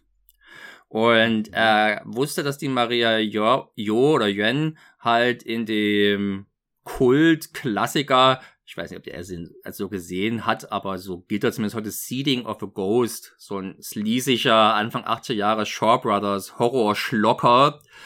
Da spielt sie halt die Hauptrolle und macht sich gerne und freizügig nackig. Und hat er gedacht, naja, dann passt die ja gut in unsere schöne Hauptrolle rein und hat sie unbesehen angeheuert und dann kam sie und wollte sie aber nicht nackig machen. Und deswegen musste dann der Aufwand getätigt werden, noch jemanden anzuheuern, der das dann tut. Und da ist es, in Hongkong ist ja halt, wie halt generell China, eine relativ konservative, prüde Gesellschaft. Also sprich, es ist jetzt deutlich schwieriger, Schauspielerinnen zu finden, die sich entsprechend freizügig präsentieren. Also wurde eine japanische, wahrscheinlich Pink Movie Starlet angeheuert, die dann diesen Job eben erledigt hat. Das ist diese Dame, die dort quasi in dieser Villa wohnt und dann später gefesselt an den... das ist eine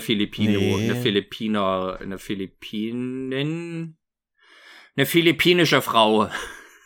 Ach so, Moment mal, für die Nacktszenen hat sie quasi einen Stunt-Double gehabt. Nein. Die haben für die Nacktszenen die Japanerin geholt. Mensch, wir geholt. Haben doch, ich weiß, du hast, ja, aber die spielt trotzdem auch eine eigene Rolle. Es sind ja 2 Killerinnen. Die eine, die, man könnte sie nennen, die Vietnamesin und die oft Nackte. Die ich sexpositiv genannt habe. Ja, Moment, aber die eine, die Nacktheit, die ging noch von dieser Dame aus, die dann gefesselt an diesem Bett lag. Ne? Und am Anfang, meinst du? Nee, auch gegen Ende. Nee, da ist eine andere, das ist halt quasi diese die philippinische Prostituierte, die sie freundlicherweise in ihre sehr fürstliche Villa aufnimmt. Ja, genau. Von der habe ich jetzt gesprochen. Und solange man keinen AIDS kriegt, ist der Job auch nicht so tödlich. Das ist eine schöne Lektion, die zu lernen ist. Ja. Na? Genau. Also zumindest nicht so tödlich, wie jetzt Auftragskillerin zu sein. Offenkundig, aber Sergej, hast du nicht aufgepasst? Am Anfang, nach der Sibelle Hu Eröffnungs-Action-Szene, hast du dann so eine Nacktszene, wo irgend so ein Dödel dann mit einem milchgefüllten Kondom an dieser Frau rumfriemelt und ihrs Höschen befeuchtet, tatsächlich mit Milch aus diesem Kondom. Wie immer er auf diese Idee gekommen ist, Godfrey Ho konnte es im Audiokommentar, also darauf angesprochen wurde, auch nicht ganz beantworten. Wie habe ich denn bitte schon geschafft, das jetzt irgendwie zu verdrängen? Die Szene ist, glaube ich, in dem YouTube-Dingen nicht enthalten. Da sind ja auch schön alle Tittchen schön weggepixelt. Ach echt? Ach so. Das wollte ich nämlich gerade erwähnen. Ich wollte gerade fragen, ob ich hatte den Verdacht, dass die verpixelten Nippel nicht eine Idee von Godfrey Ho gewesen sind, sondern eventuell tatsächlich ein Eingriff, eine Zensurmaßnahme von YouTube selbst. Mensch, hätte ich das gewusst. Ich habe mehrere. Das ist die US-Zensur. Ich habe mehrere Versionen dieses Filmes zu Hause. Und seitdem ich jetzt das schöne deutsche Mediabook habe, kann ich zum Beispiel die alle deutsche DVD, die aber auch uncut ist, gucke ich dann natürlich nicht mehr an. Aber ja, da hast du also einiges an nackten verpasst und die sind tatsächlich für einen Hongkong-Actionfilm erstaunlich offenherzig. Also man sieht also tatsächlich nicht nur Brust, sondern auch Busch. Ach, immerhin Busch. Yay, mehr Busch. Ja, das ist korrekt. Ich habe irgendwann auch mal die unverpixelte Version gesehen. Also, interessanterweise ist das hier ein Film, obwohl er nun wahrlich nicht zimperlich ist, der in Deutschland uncut rausgekommen ist. Von Anfang an auch auf VHS tatsächlich? Ja, das alte VHS-Tape, ich glaube einfach mal der OFDB, wenn die bei was recht haben, dann bei solchen Sachen. Ja, und ja, stimmt. Das ist so typisch, der Film kommt in Deutschland uncut, aber auf YouTube, da muss man jetzt Nippel verpixeln. Man kann sonst Leute wegballern, alles mögliche, kein Problem, aber bloß keine Nippel zeigen. Was heißt, ob die das müssen? Sie haben es halt einfach so reingestellt, weil sie vermutlich gleich auf Nummer sicher gehen wollten. Wer auch immer das war und für wen auch immer man das machen musste. Ach, egal. Ja, das wird ja vermutlich keine legale Version sein, die da hochgeladen wurde, sondern irgendwie wird sich gedacht haben, wo kein Kläger, da kein Richter. Gucken wir mal, wie lange es da bleibt. Wo kein Richter, da kein Nippel, oder? Genau, so sieht's aus. Aber da hast du jetzt natürlich eine Hauptattraktion dieses schönen Filmes verpasst. Weil ich das nämlich tatsächlich recht bemerkenswert fand, dass diese Amy im Prinzip als so eine Art Porno-Lotte eingeführt wird und dann aber gleich im Anschluss eine sehr, sehr stylische Shootout-Szene hat, wo sie sich der Büttel des gerade ermordeten Bosses entledigt und da auch auf feinste John Woo-Manier rumspringt und sowas und sich vorhechtelt, und fand ich super. Die Vorbilder sind schon enorm offensichtlich, ne? Auch als dann Maria Yuen, weiß gerade nicht mehr, wie sie im Film heißt, halt die Vietnamesin. Eileen. Eileen. Ist, glaube ich, direkt die Anschlussszene, als dann ihre Action-Szene kommt. Das ist ja auch so krass einfach A Better Tomorrow. Ja, genau. Mich hat eher an The Killer erinnert, den Anfang. Eher The Killer? Ja, vielleicht so eine Mischung, aber ich fand A Better Tomorrow insofern offensichtlicher, weil es so ein ähnlicher Raum ist, in den sie dann eintritt. Ja, eben, vor allem ist das so eine Schiebetür. Genau, es ist so eine Schiebe, die sich langsam so aufgeht, auch exakt gleich hier bei Lethal Panther. Und dann schießt sie alle nieder, die gerade da an diesem Tisch sitzen. Das ist bei The Killer doch deutlich anders gelöst. Also ich war auch bei A Better Tomorrow, definitiv. Es macht auf jeden Fall Spaß. Ja. Ich kann schon mal vorausschicken, dass ich diesen Film anders als den vorangegangenen sehr mag. Das ist also schon so ein bisschen ein kleiner Guilty Pleasure Lieblingsfilm von mir. Liegt auch zum Teil an einer nostalgischen Beziehung. Es war eines meiner ersten Import-Tapes. Ich hatte halt das holländische Tape mit englischen Untertiteln von Forbidden Asia, dem Uncut-Label vom UK-Label Eastern Heroes. Und das war natürlich meine Phase, wo ich alles, was so John Woo-mäßig aussah, einfach euphorisch abgefeiert habe. Und da geht dieser Film ja aber in die Vollen. Und ja, kann man ich habe den sagen, ja extra Sergej, der mich immer plagte, dass er unbedingt über Ninja Terminator oder einen artverwandten Drecksfilm sprechen möchte. Also wenn, dann möchte ich aber noch einen Film, der mir Spaß macht. Dass man quasi die Niederungen und die Höhlen des Schaffens von Godfrey Ho mal beleuchten.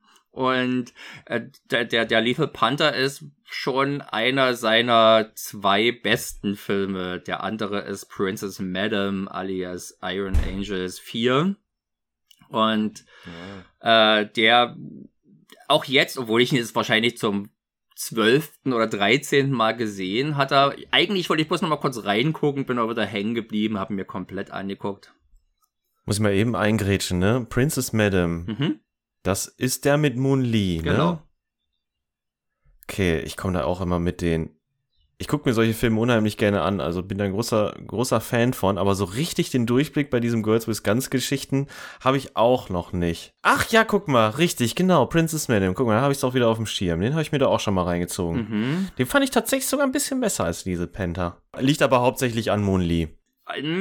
Prinzipiell würde ich dir da recht geben. Ich bin großer Fan von Moon Lee und vor allem mag ich auch ihren Co-Star in dem Film, die noch geiler kickende Sharon Yeung Pan Pan, ein toller Name. Pan Pan, ja. Die auch zum Beispiel bei Pan, Angel Pan. Enforcers, auch von Godfrey Ho, mitspielt.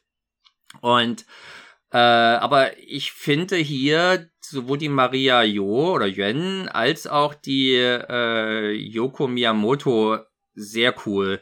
Dafür, dass die jetzt beide keine riesen Vita haben, also die Maria Jo hat zumindest ein paar Einträge, inklusive dieses Seeding of a Ghost. Bei der Yoko Miyamoto findet man zumindest in den einschlägigen Filmdatenbanken nichts, weil da vermutlich Pornos nicht mehr drinne sind oder Soft-Video-Veröffentlichungen aus Japan. Und beide, finde ich, kriegen hier diese Killer-Rolle mit einer erstaunlichen Souveränität hin. Wenn ich da jetzt mal dran denke, wir haben uns da beömmelt, als wir über Wicked City gesprochen haben, den Realfilm, wie Leon Lai so völlig uncharismatisch da als Hardboiled Cop wirkte, finde ich die hier ja, super. Das stimmt. Maria Jo noch ein bisschen besser als die andere, aber ja. Eigentlich mag ich sie beide. Ich glaube, bei der anderen stört mich halt tatsächlich, was der ja schon gesagt hat, ist das sehr, sehr grelle Make-up. Ja, aber schön auch zu sehen, diese Regieanweisung, immer wenn sie ballert, sich so schön seitlich hinzustellen und immer den Kopf zur Pistole zu drehen, statt einfach frontal zu schießen, ne? Also das fällt dann auf, dass sie immer nur auf diese eine Art und Weise immer schießt. Ich meine, das muss halt cool aussehen. Das sieht halt, die halten auch mal, wenn die rennen, halten die ihre Hand immer mit der Pistole, die Pistole so leicht aufwärts. Es sieht aber cool aus. Und die Haare, die werden immer schön mitgedreht bei den Drehungen, dass immer das Gesicht genug verdeckt ist, dass da das Stuntman nicht auffällt, wenn ein paar spektakulärere Moves kommen. Stimmt, gerade bei dem Kampf gegen Sibelle. Ja. Da ist doch dieser wunderbare Kampf oben auf dem Hochhaus, wo sie sich dann hinterher an dem Feuerwehrschlauch abseilt. Ja. Da sieht man erschreckend oft kein Gesicht. Sibelle ist aber auch großteils gedoubelt in ihren Action-Szenen. Ja. Gleich der ersten. Macht aber trotzdem Spaß. Ist trotzdem gut. Aber Sibelle Hu ist hier schon vergleichsweise uncool. Vielleicht liegt's an ihrer seltsamen, wolligen Frisur und der eher bieteren Rolle. Die hat jetzt auf alle Fälle, oder die beiden Killerinnen sind einfach so cool, dass im Vergleich dann halt die gute Sibelle eben nicht so auffällig, nicht so markant wirkt. Ja, sie verschwindet auch sehr unauffällig aus dem Film und irgendwann denke ich mir, wo ist denn die eigentlich hin, bis sie dann einfach kurz nach dem Finale mal eben schnell wieder auftaucht. Das ist schon wirklich krass, ne? Wie die einfach untergeht ab einem gewissen Zeitpunkt, wie einfach keine Szenen mehr übrig waren mit ihr und man irgendwie dann auf dieses Finale zuschlingert. Weil ihre Rolle ja halt irgendwie völlig reinkonstruiert wurde. Der Film würde auch wunderbar ohne sie funktionieren. Ich glaube, der Godfrey Ho meinte irgendwie, man brauchte halt einen bekannten Namen und Sibelle Hu war zu diesem Zeitpunkt halt so einigermaßen populär. Da ist man natürlich auch wieder in einer Phase oder in einer Produktion, die nicht für den westlichen Markt in erster Linie produziert war, sondern die ja wirklich auf diese Actionwelle aus dem Hongkong-Kino aufspringen sollte. Ne? Genau. Da war es dann auch nicht verwunderlich, dass man da auf einen Actionstar aus den eigenen Reihen gesetzt hat. Deswegen hat man ja auch mehr bekannte Gesichter dabei jetzt, als bei diesem. Ja, das stimmt. Ich würde sagen, für mich das bekannteste Gesicht hier ist definitiv der Ken Lo hier. Das stimmt, wieder mal eine olle Arschgeige spielt. Ich habe tatsächlich dann versucht, mich ob der immer irgendwann eine positive Rolle gespielt hat und mir fielen dann tatsächlich zwei ein, nämlich einmal Red Zone, eine Jackie Chan Produktion und Teenage Master. Wo er glücklicherweise aber nicht den Teenage Master, sondern den Papi vom Teenage Master spielt. Kommt drauf an, wie alt der Film ist. Also. Ja, aber Alex Fong spielt ja noch mit. Den hast du doch jetzt lieb gewonnen, Sergej. Und dein hartes Herz geschlossen. Star. Genau. Zumindest in einer kleinen Rolle, ne? So groß ist sie ja nicht. Auch ein Arsch. Der ist der arschige Boss vom arschigen Ken Lo. Dann haben wir, das war, glaube ich, das war für mich vielleicht, glaube ich, mit die Killer-Assoziation. der Triadenboss Warren, ich musste diesen Namen Warren habe ich auch bloß aus der IMDb oder so, also im Film kann ich mich nicht entsinnen, dass der mal mit Namen genannt wurde. Der wird ja von diesem Typen gespielt, auch leider inzwischen von uns gegangen, Lam Chung, der zum Beispiel bei Killer das erste Opfer spielt in der Eröffnungs-Action-Szene und der den arschigen Geschäftsmann slash Mafia-Boss in Vietnam bei Bullet in the Head spielt. Ja, genau, da kann ich ihn auch hauptsächlich daher, so der auffordert, dass er gefälligst jetzt die ganze Tequila-Flasche aufzutrinken hat. Sprich, Bullet in the Head-Star Lam Chung allein ist doch schon Grund, sich diesen Film anzugucken, zumal er eine philippinische Landpomeranze als Tochter hat oder haben soll, die sich auch gerne nackig macht und sich im Schambereich rumbefummeln lässt, dann aber den Sex gerne auf nach der Hochzeit verschieben möchte. Ja, dieses Rumgeknutsche, bevor der große Boss auftaucht. Ja, das hat sowas herzerwärmend steif. Ne? Also steif klingt ja vielleicht führt ja zu den falschen Schlüssen. Nee, was herzerwärmend Unschönes irgendwie. Vor allem, wie der Vater dann seiner Tochter noch so ein bisschen erklärt, ja du, damals, deine Mutter und ich nach der Hochzeit haben wir eine ganze Woche lang nur miteinander geschlafen. Das kannst du dann auch haben. Das ist ja schon alles. Wie hast du das geschafft? Ja, ich war die ganze Zeit betrunken. So, was? Warum erzählst du das? Familiendialoge in den Philippinen. Ja, der Godfrey Ho meinte im Audiokommentar, dass man also auf den Philippinen gedreht hatte, weil es dort keine Probleme gibt, rumzuballern und Autostunts zu machen. Da wird ständig geballert. Ja, obwohl ich mich an große Autostunts eigentlich nicht entsinnen kann. Man ist ja mal die hatten so einen komischen, wie nennt sich diese so ein Dreirad, so ein motorisiertes Dreirad. Trike, ja. Wie nennt sich die?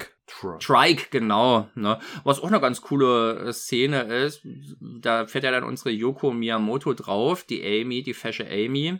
Und es hat mir tatsächlich immer viel Freude gemacht. Und der hat wenig Fett am Korpus dieser Film, also schön schlank erzählt.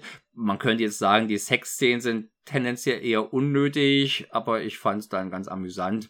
Vielleicht am unangenehmsten ist die erste, weil die halt, ich weiß noch, als ich den das erste Mal gesehen hatte, meine Freundin saß im Nachbarzimmer und ich dachte mir, ja, ich schaue mir jetzt halt so einen Hongkong-Baller- und Kickfilm an, wie unangenehm kann es schon werden.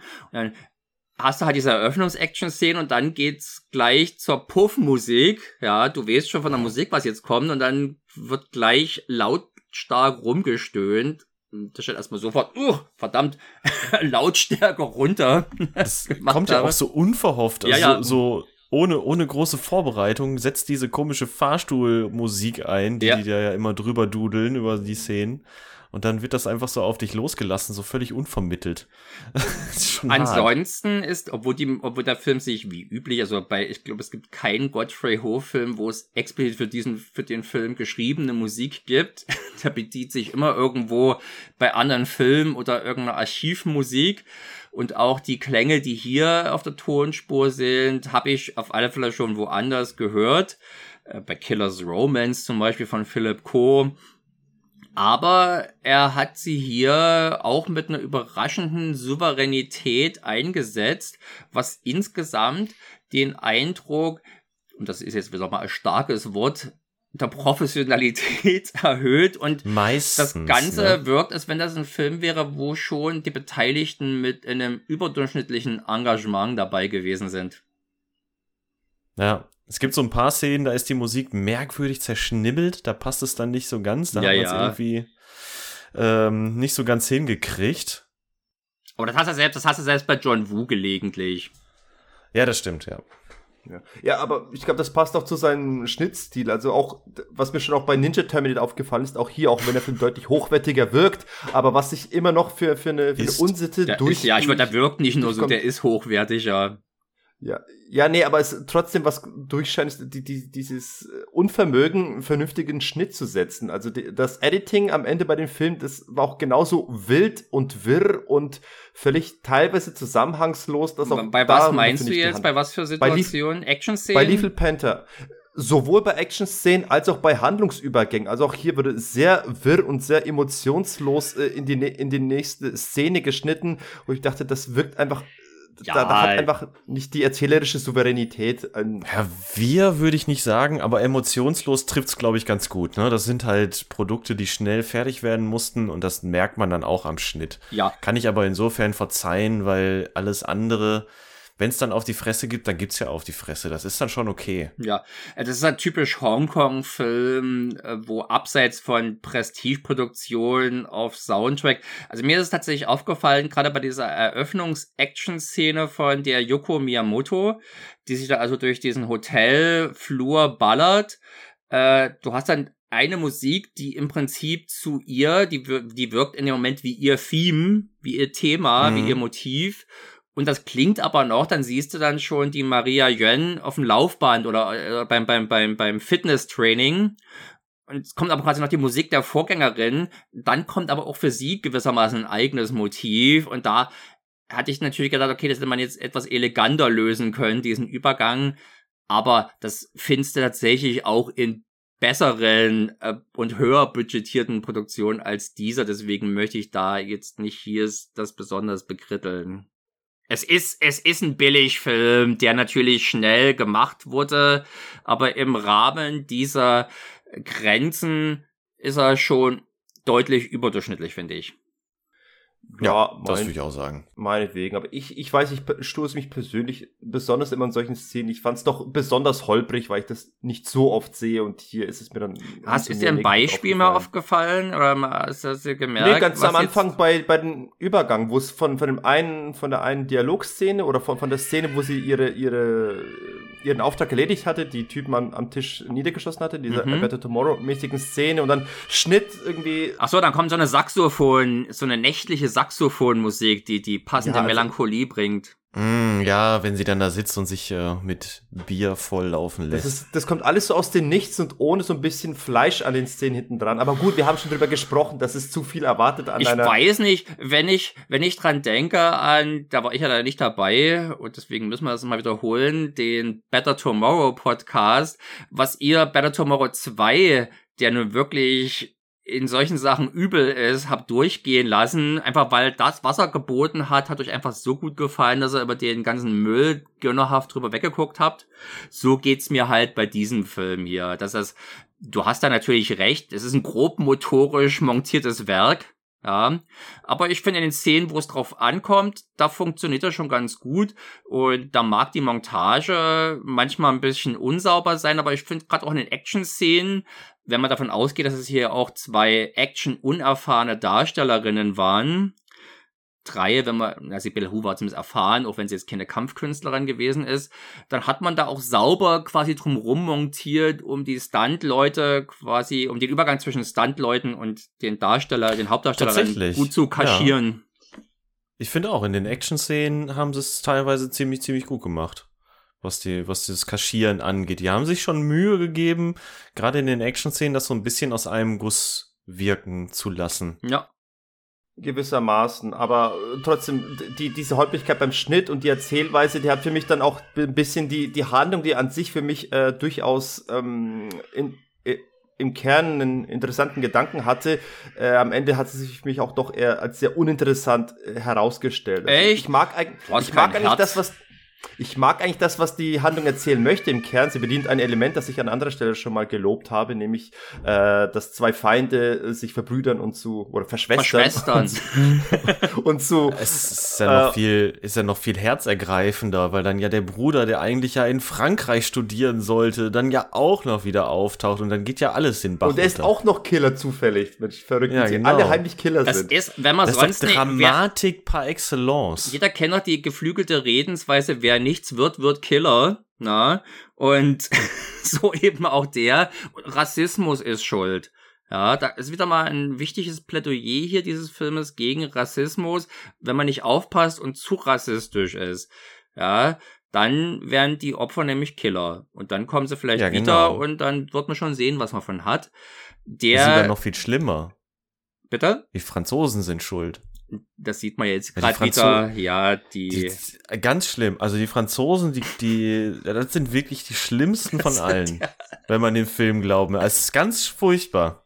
Allein die langweiligen Filme, die sie drehen.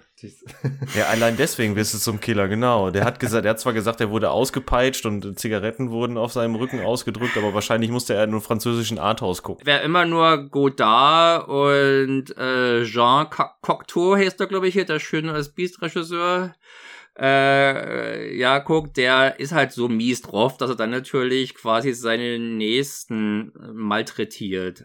Und das Oder hat Jean-Pierre Melvilles Le Samurai gesehen, dachte ich, geil, Killer will ich auch sein. Mhm. Ich glaube, unser Bruder hier will ja auch ein kleiner Alain Delon sein, hat natürlich aber eine Visage, die sagen wir mal, man sieht's und weiß, warum sein Spitzname in der Hongkonger Filmszene Monkey ist. Na?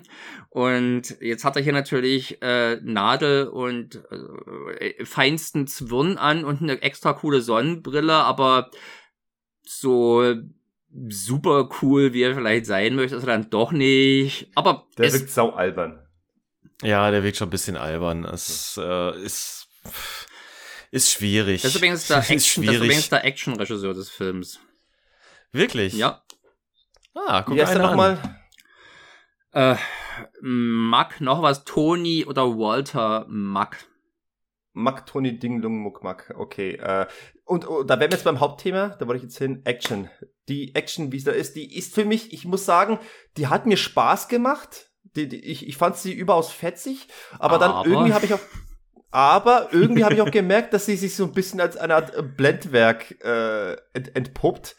Denn zum einen, also andererseits, der Martin, lasse ich mich nicht so schnell beeindrucken von irgendwelchen Spielzeugpistolen, wo gelbe Funken rausschießen. Da muss schon noch mehr kommen.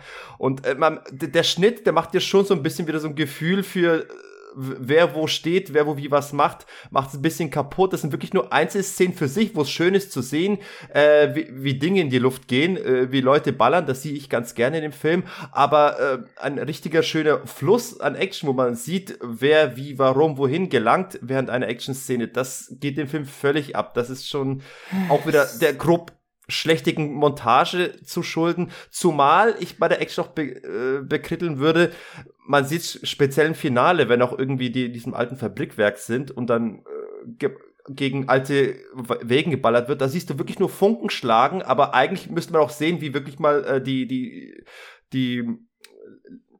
die Lichter zerspringen, also die Gläser zerspringen, das passiert alles nicht. Du siehst sehr wenig zerbersten. Du siehst nur Funken schlagen und Rauch und Funken siehst du, aber nicht wirklich Dinge in Einzelteile zerfallen. Davor siehst du aber ständig Zeug zerplatzen. Da splittert der Putz, da zerbersten die Tische und Schränke, die Blutpäckchen explodieren, malerisch schön. Also das ist ein totales Fest für Einschusseffekte. Und beim Finale hat das eben gefehlt. Das ist dann aufgefallen, dass die dann wirklich nur beschränkt die Action-Szenen bei mir gewirkt haben.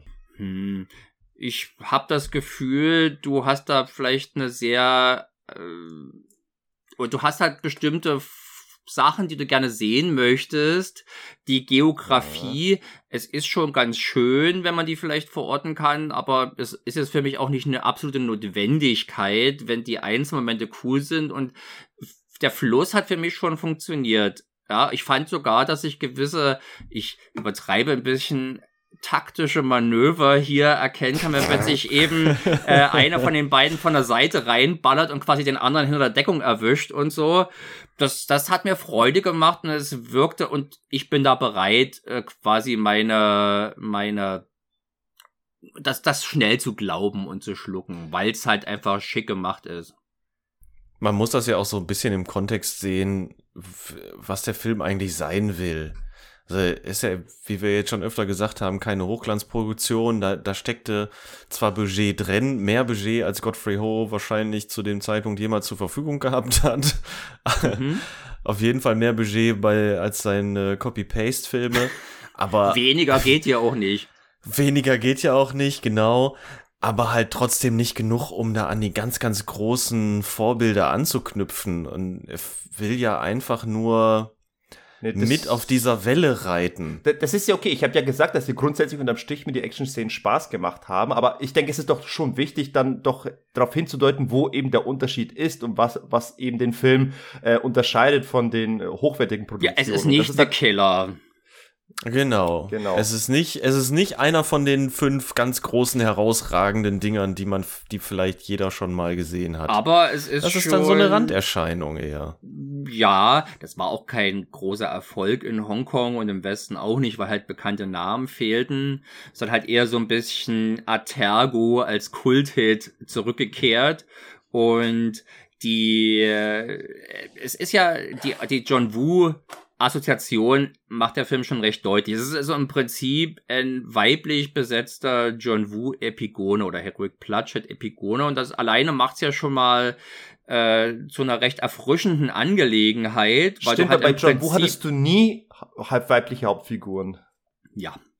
Das ist richtig. Und du hast halt hier im Prinzip eine ähnliche, was halt eben sonst die Männerfreundschaft ist, hast du dann halt eben diese Beziehung zwischen diesen zwei Frauen, zwischen diesen zwei Killerinnen, und die ist, so kurz sie letztlich ist, irgendwie doch intensiv, ist auch jetzt ein bisschen hochgepokert, ja, aber die funktioniert halt, so weit, ne? Dass es mir zum Schluss tatsächlich ein bisschen wehtat, als sie dann ihren Wikinger-Abschied, die Amy erhielt und auf dem Floß aufs Gewässer losgelassen wurde, also tot war. Und wie bei John Woo, da muss ich ja auch nicht gerade Tränen vergießen, wenn da jetzt einer stirbt, weil es auch so schön ist, dass man das Gefühl hat, jetzt passt ja alles, ja. Und man darf nicht vergessen, zum Beispiel andere durchaus hochkarätig besetzte Filme wie Flaming Brothers, beim Iron Angels Podcast wurde da mal mit erwähnt von unserem Gast. Der ist actionmäßig, was die Shootouts betrifft, schafft er das viel schlechter, dieses John Woo Flair zu verbreiten, als das dieser B-Movie hier tut.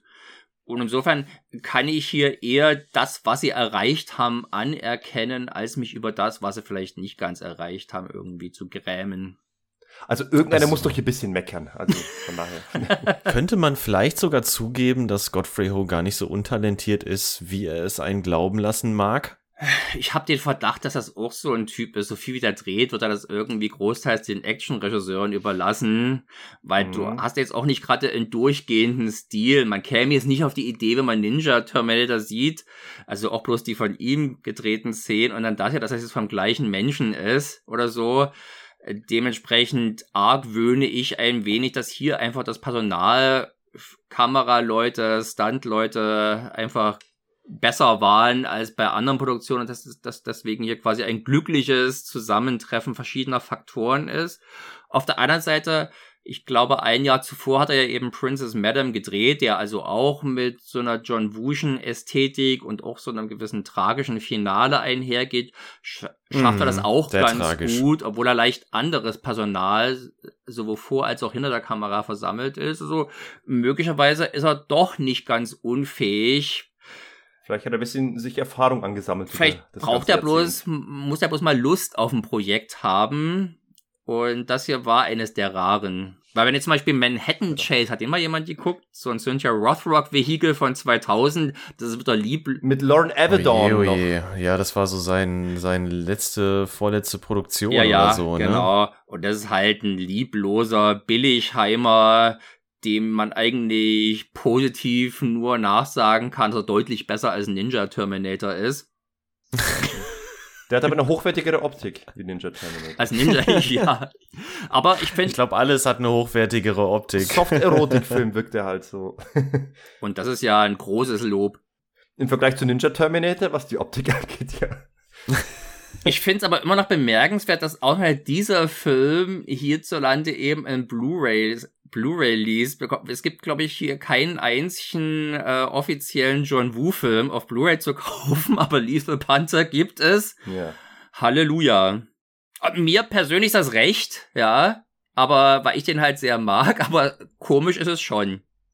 Da waren wahrscheinlich die Rechte günstig und wie wir ja schon festgestellt haben, offensichtlich ist er ja auch schon ungeschnitten nach Deutschland gekommen. Mhm. Damals war wahrscheinlich ein gefundenes Fressen, um da mal ein richtig schön teures Mediabook von herzubasteln. Das war noch aus einer Zeit, als die nur 30 € gekostet haben und nicht 40. Ah, okay. Ein Schnapper. War Lethal Panther, du hast vorhin gesagt, dass er gefloppt sei, oder? In Hongkong meinst du jetzt? In Hongkong, ja.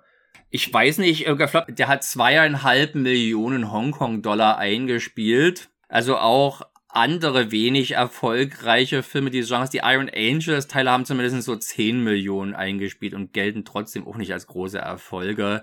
Allerdings waren die durchaus auch schon zwar eher fürs einheimische Publikum gedacht, als das jetzt bei diesen Ninja Terminators der Fall war, weil die gar nicht fürs einheimische Publikum gedacht waren, aber diese Dinger haben trotzdem einen Großteil ihres Geldes, genauso wie die In a Line of Duty Reihe haben die im Export verdient.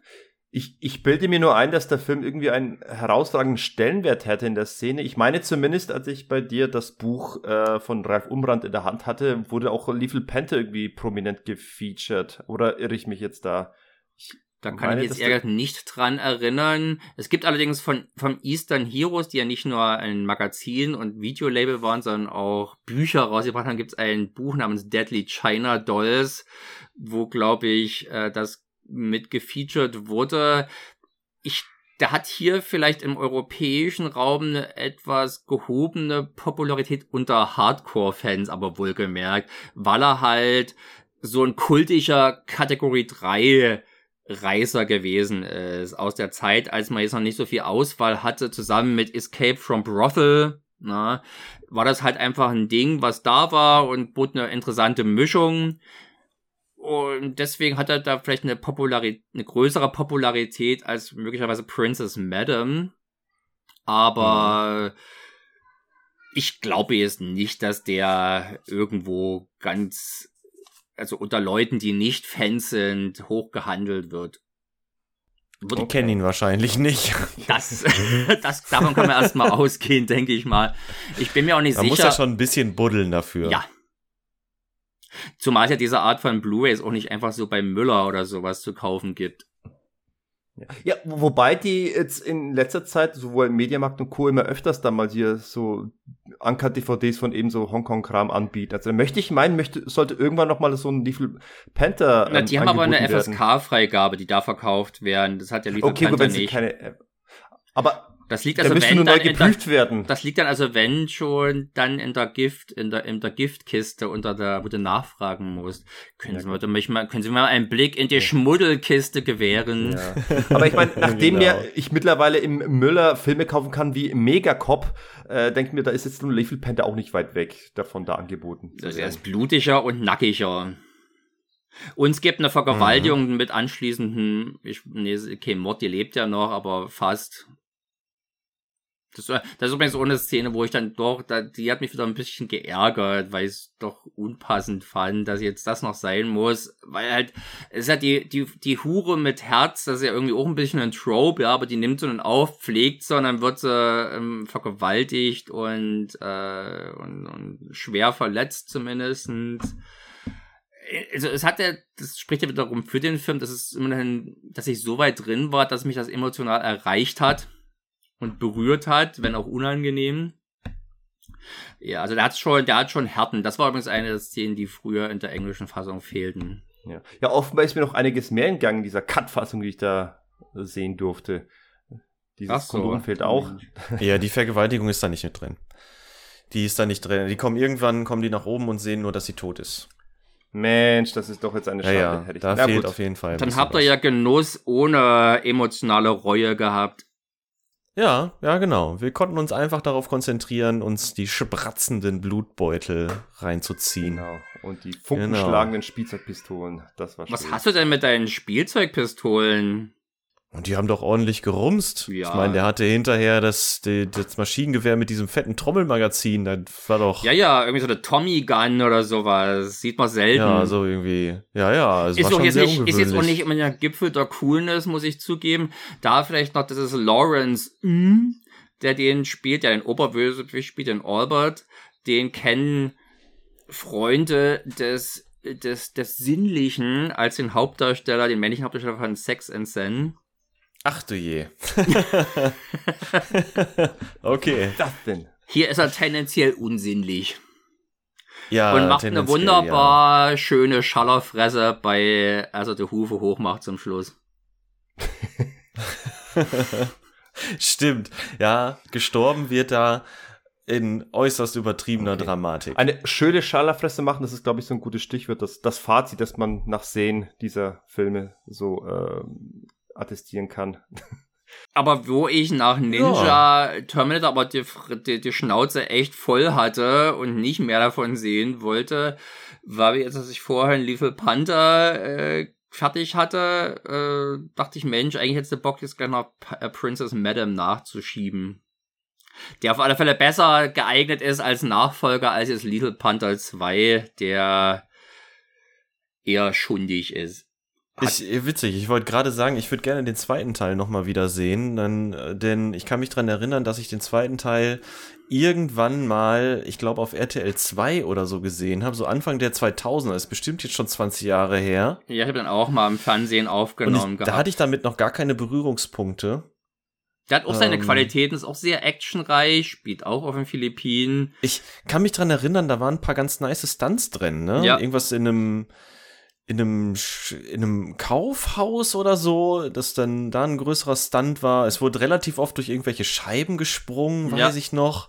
Aber du hast zum Beispiel sehr offensichtliche Drahtziehereien. Du siehst häufig bei ihren todesmütigen Springen, siehst du hinten noch im Prinzip das von diesem Korsett, was die tragen, um sich dran siehst du quasi noch diese Halterung.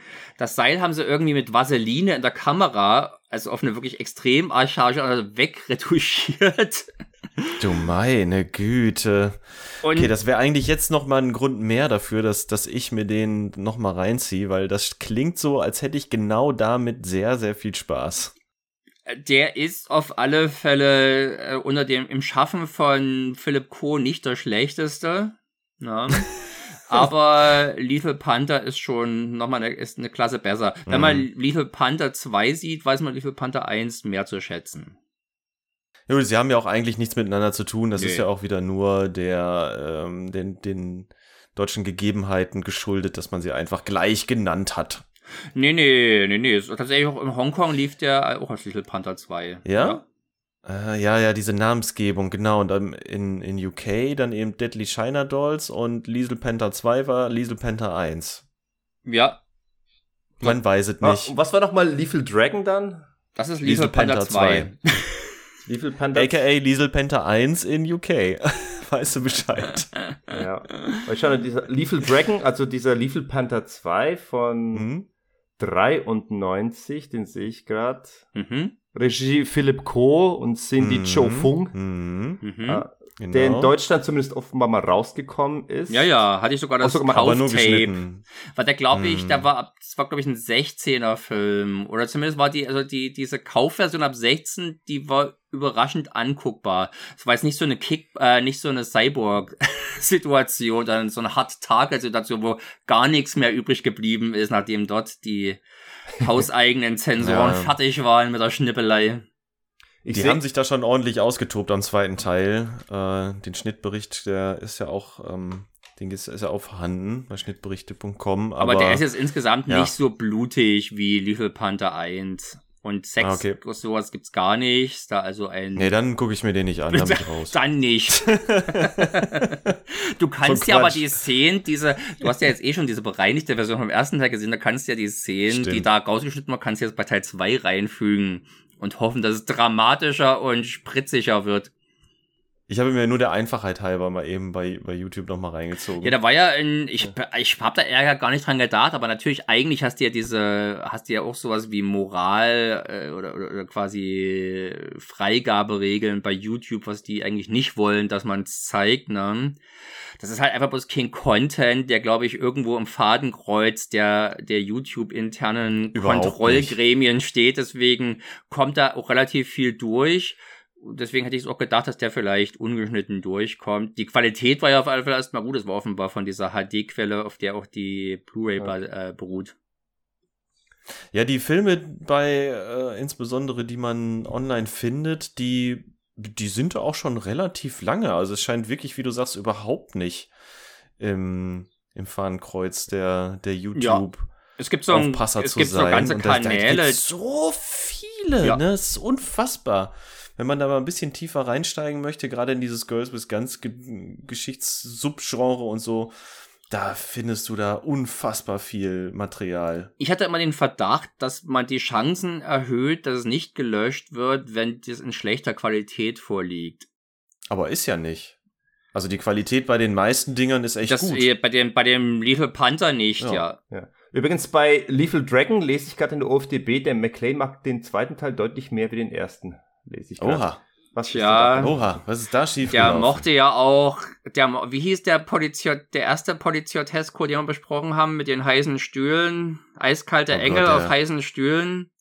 Eiskalte Typ auf heißen Öfen. Den mochte er ja auch. Sprich, ich verallgemeinere mal gleich, wer eiskalte Typen auf heißen Öfen mag, wird auch Lethal Panther 2 mehr mögen als den ersten Teil. Na, dann hätten wir das geregelt. Okay, ich werde mir den zweiten Teil auf jeden Fall nochmal besorgen. Und ich denke mal, vom ersten Teil wird auch das Mediabook dann, oder vielleicht auch nur die DVD, die jetzt mittlerweile ja auch irgendwie erhältlich ist, ungeschnitten. Ich habe da OFDB gesehen, gibt es jetzt die Blu-ray als normale Amaray für ein 20. Ja, guck mal, das ist okay. Da kann man doch schon mal zugreifen. Der Martin hat mir auch gerade den Lethal Dragon sehr schmackhaft gemacht, dass mir womöglich besser gefällt wie der erste. Es würde mich wundern, weil, also wenn dir der Schnitt hier schon ruppig und pampig vorkam, ist das auf alle Fälle beim zweiten Teil in noch stärkerem Maße der Fall. Aber da ist halt Yukari Oshima drin, ne? Ich lasse es dich gerne selber rausfinden. Aber ich mag ja zwei eiskalte Typen, deswegen muss er mir zwangsläufig auch Lethal Dragon besser gefallen. Der war auch scheiße montiert. Ach, Sergej, du bist ein kryptisches, ein Mysterium für mich. Das macht's doch spannend hier, ist doch super. Das stimmt. So, ja. Ja, und mit dieser Erkenntnis wollte ich jetzt mal langsam mal hier verhindert, dass wir die 2-Stunden-Marke überschreiten. Lass uns das tun. Das ist doch zu tragisch, oder? Zu lange Podcast-Aufnahmen bei dem Wetter können auch durchaus zur Dehydrierung führen heute. Einen Schluck Wasser werde ich mir auch noch genehmigen und danach in die Sauna springen. Ich habe ja extra zuckerhaltigen Energy-Drink hier getrunken. So. Getrunken. Ja, begleitet dich jetzt bis heute Abend. Ich hoffe. Janno, deine Expertise jedenfalls, die hat heute die Folge wirklich sehr bereichert, finde ich. Das war eine richtig schöne Aufnahme und ich bin froh, dir die Gelegenheit gegeben zu haben, ausnahmsweise mal über gute Filme zu sprechen, dafür, dass du sonst immer ständig über Steven Seagal quatschen musst. Ja, aktuell bin ich tatsächlich hauptsächlich da zu hören, das ist richtig, ja. Es freut mich, wenn ich ein bisschen was dazu beitragen konnte, ein wenig Licht ins Dunkel, um Godfrey Ho zu bringen. Das hat auf jeden Fall... Ich bin erleuchtet. Darf ich noch einen ganz kurzen Einwurf machen? Im Vergleich zu General Commander, dem, glaube ich, letzten Werk von Steven Seagal, finde ich Ninja Terminator besser. Das ist doch mal... So schlecht ist General Commander. Und ohne Scheiß, glaube ich dir sofort. Ich habe General Commander noch nicht gesehen, aber ich glaub's dir sofort. Wie weit bist du denn mit deiner persönlichen Seagal-Retrospektive, Janno?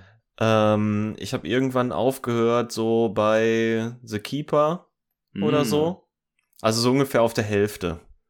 Ah, ja. Da habe ich dann wirklich auch ganz bewusst aufgehört, mir die Filme das ist schon 2/3 hast du hinter dir. 2/3? Ja. War jetzt so ins Blaue geschossen. Ich bin mir nicht so ganz sicher. Dafür fühlt sich jetzt aber natürlich jeder Film an wie 2 davor.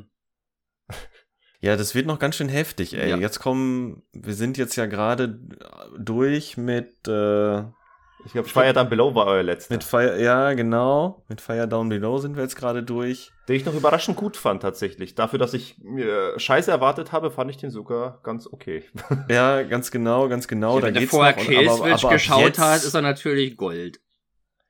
Boah, ab jetzt wird's natürlich auch langsam hart. Aber ganz kurz, die Steven Seagal-Filme, siehst du alle zum ersten Mal jetzt durch das Podcast-Projekt. Oder kanntest du die schon von früher her?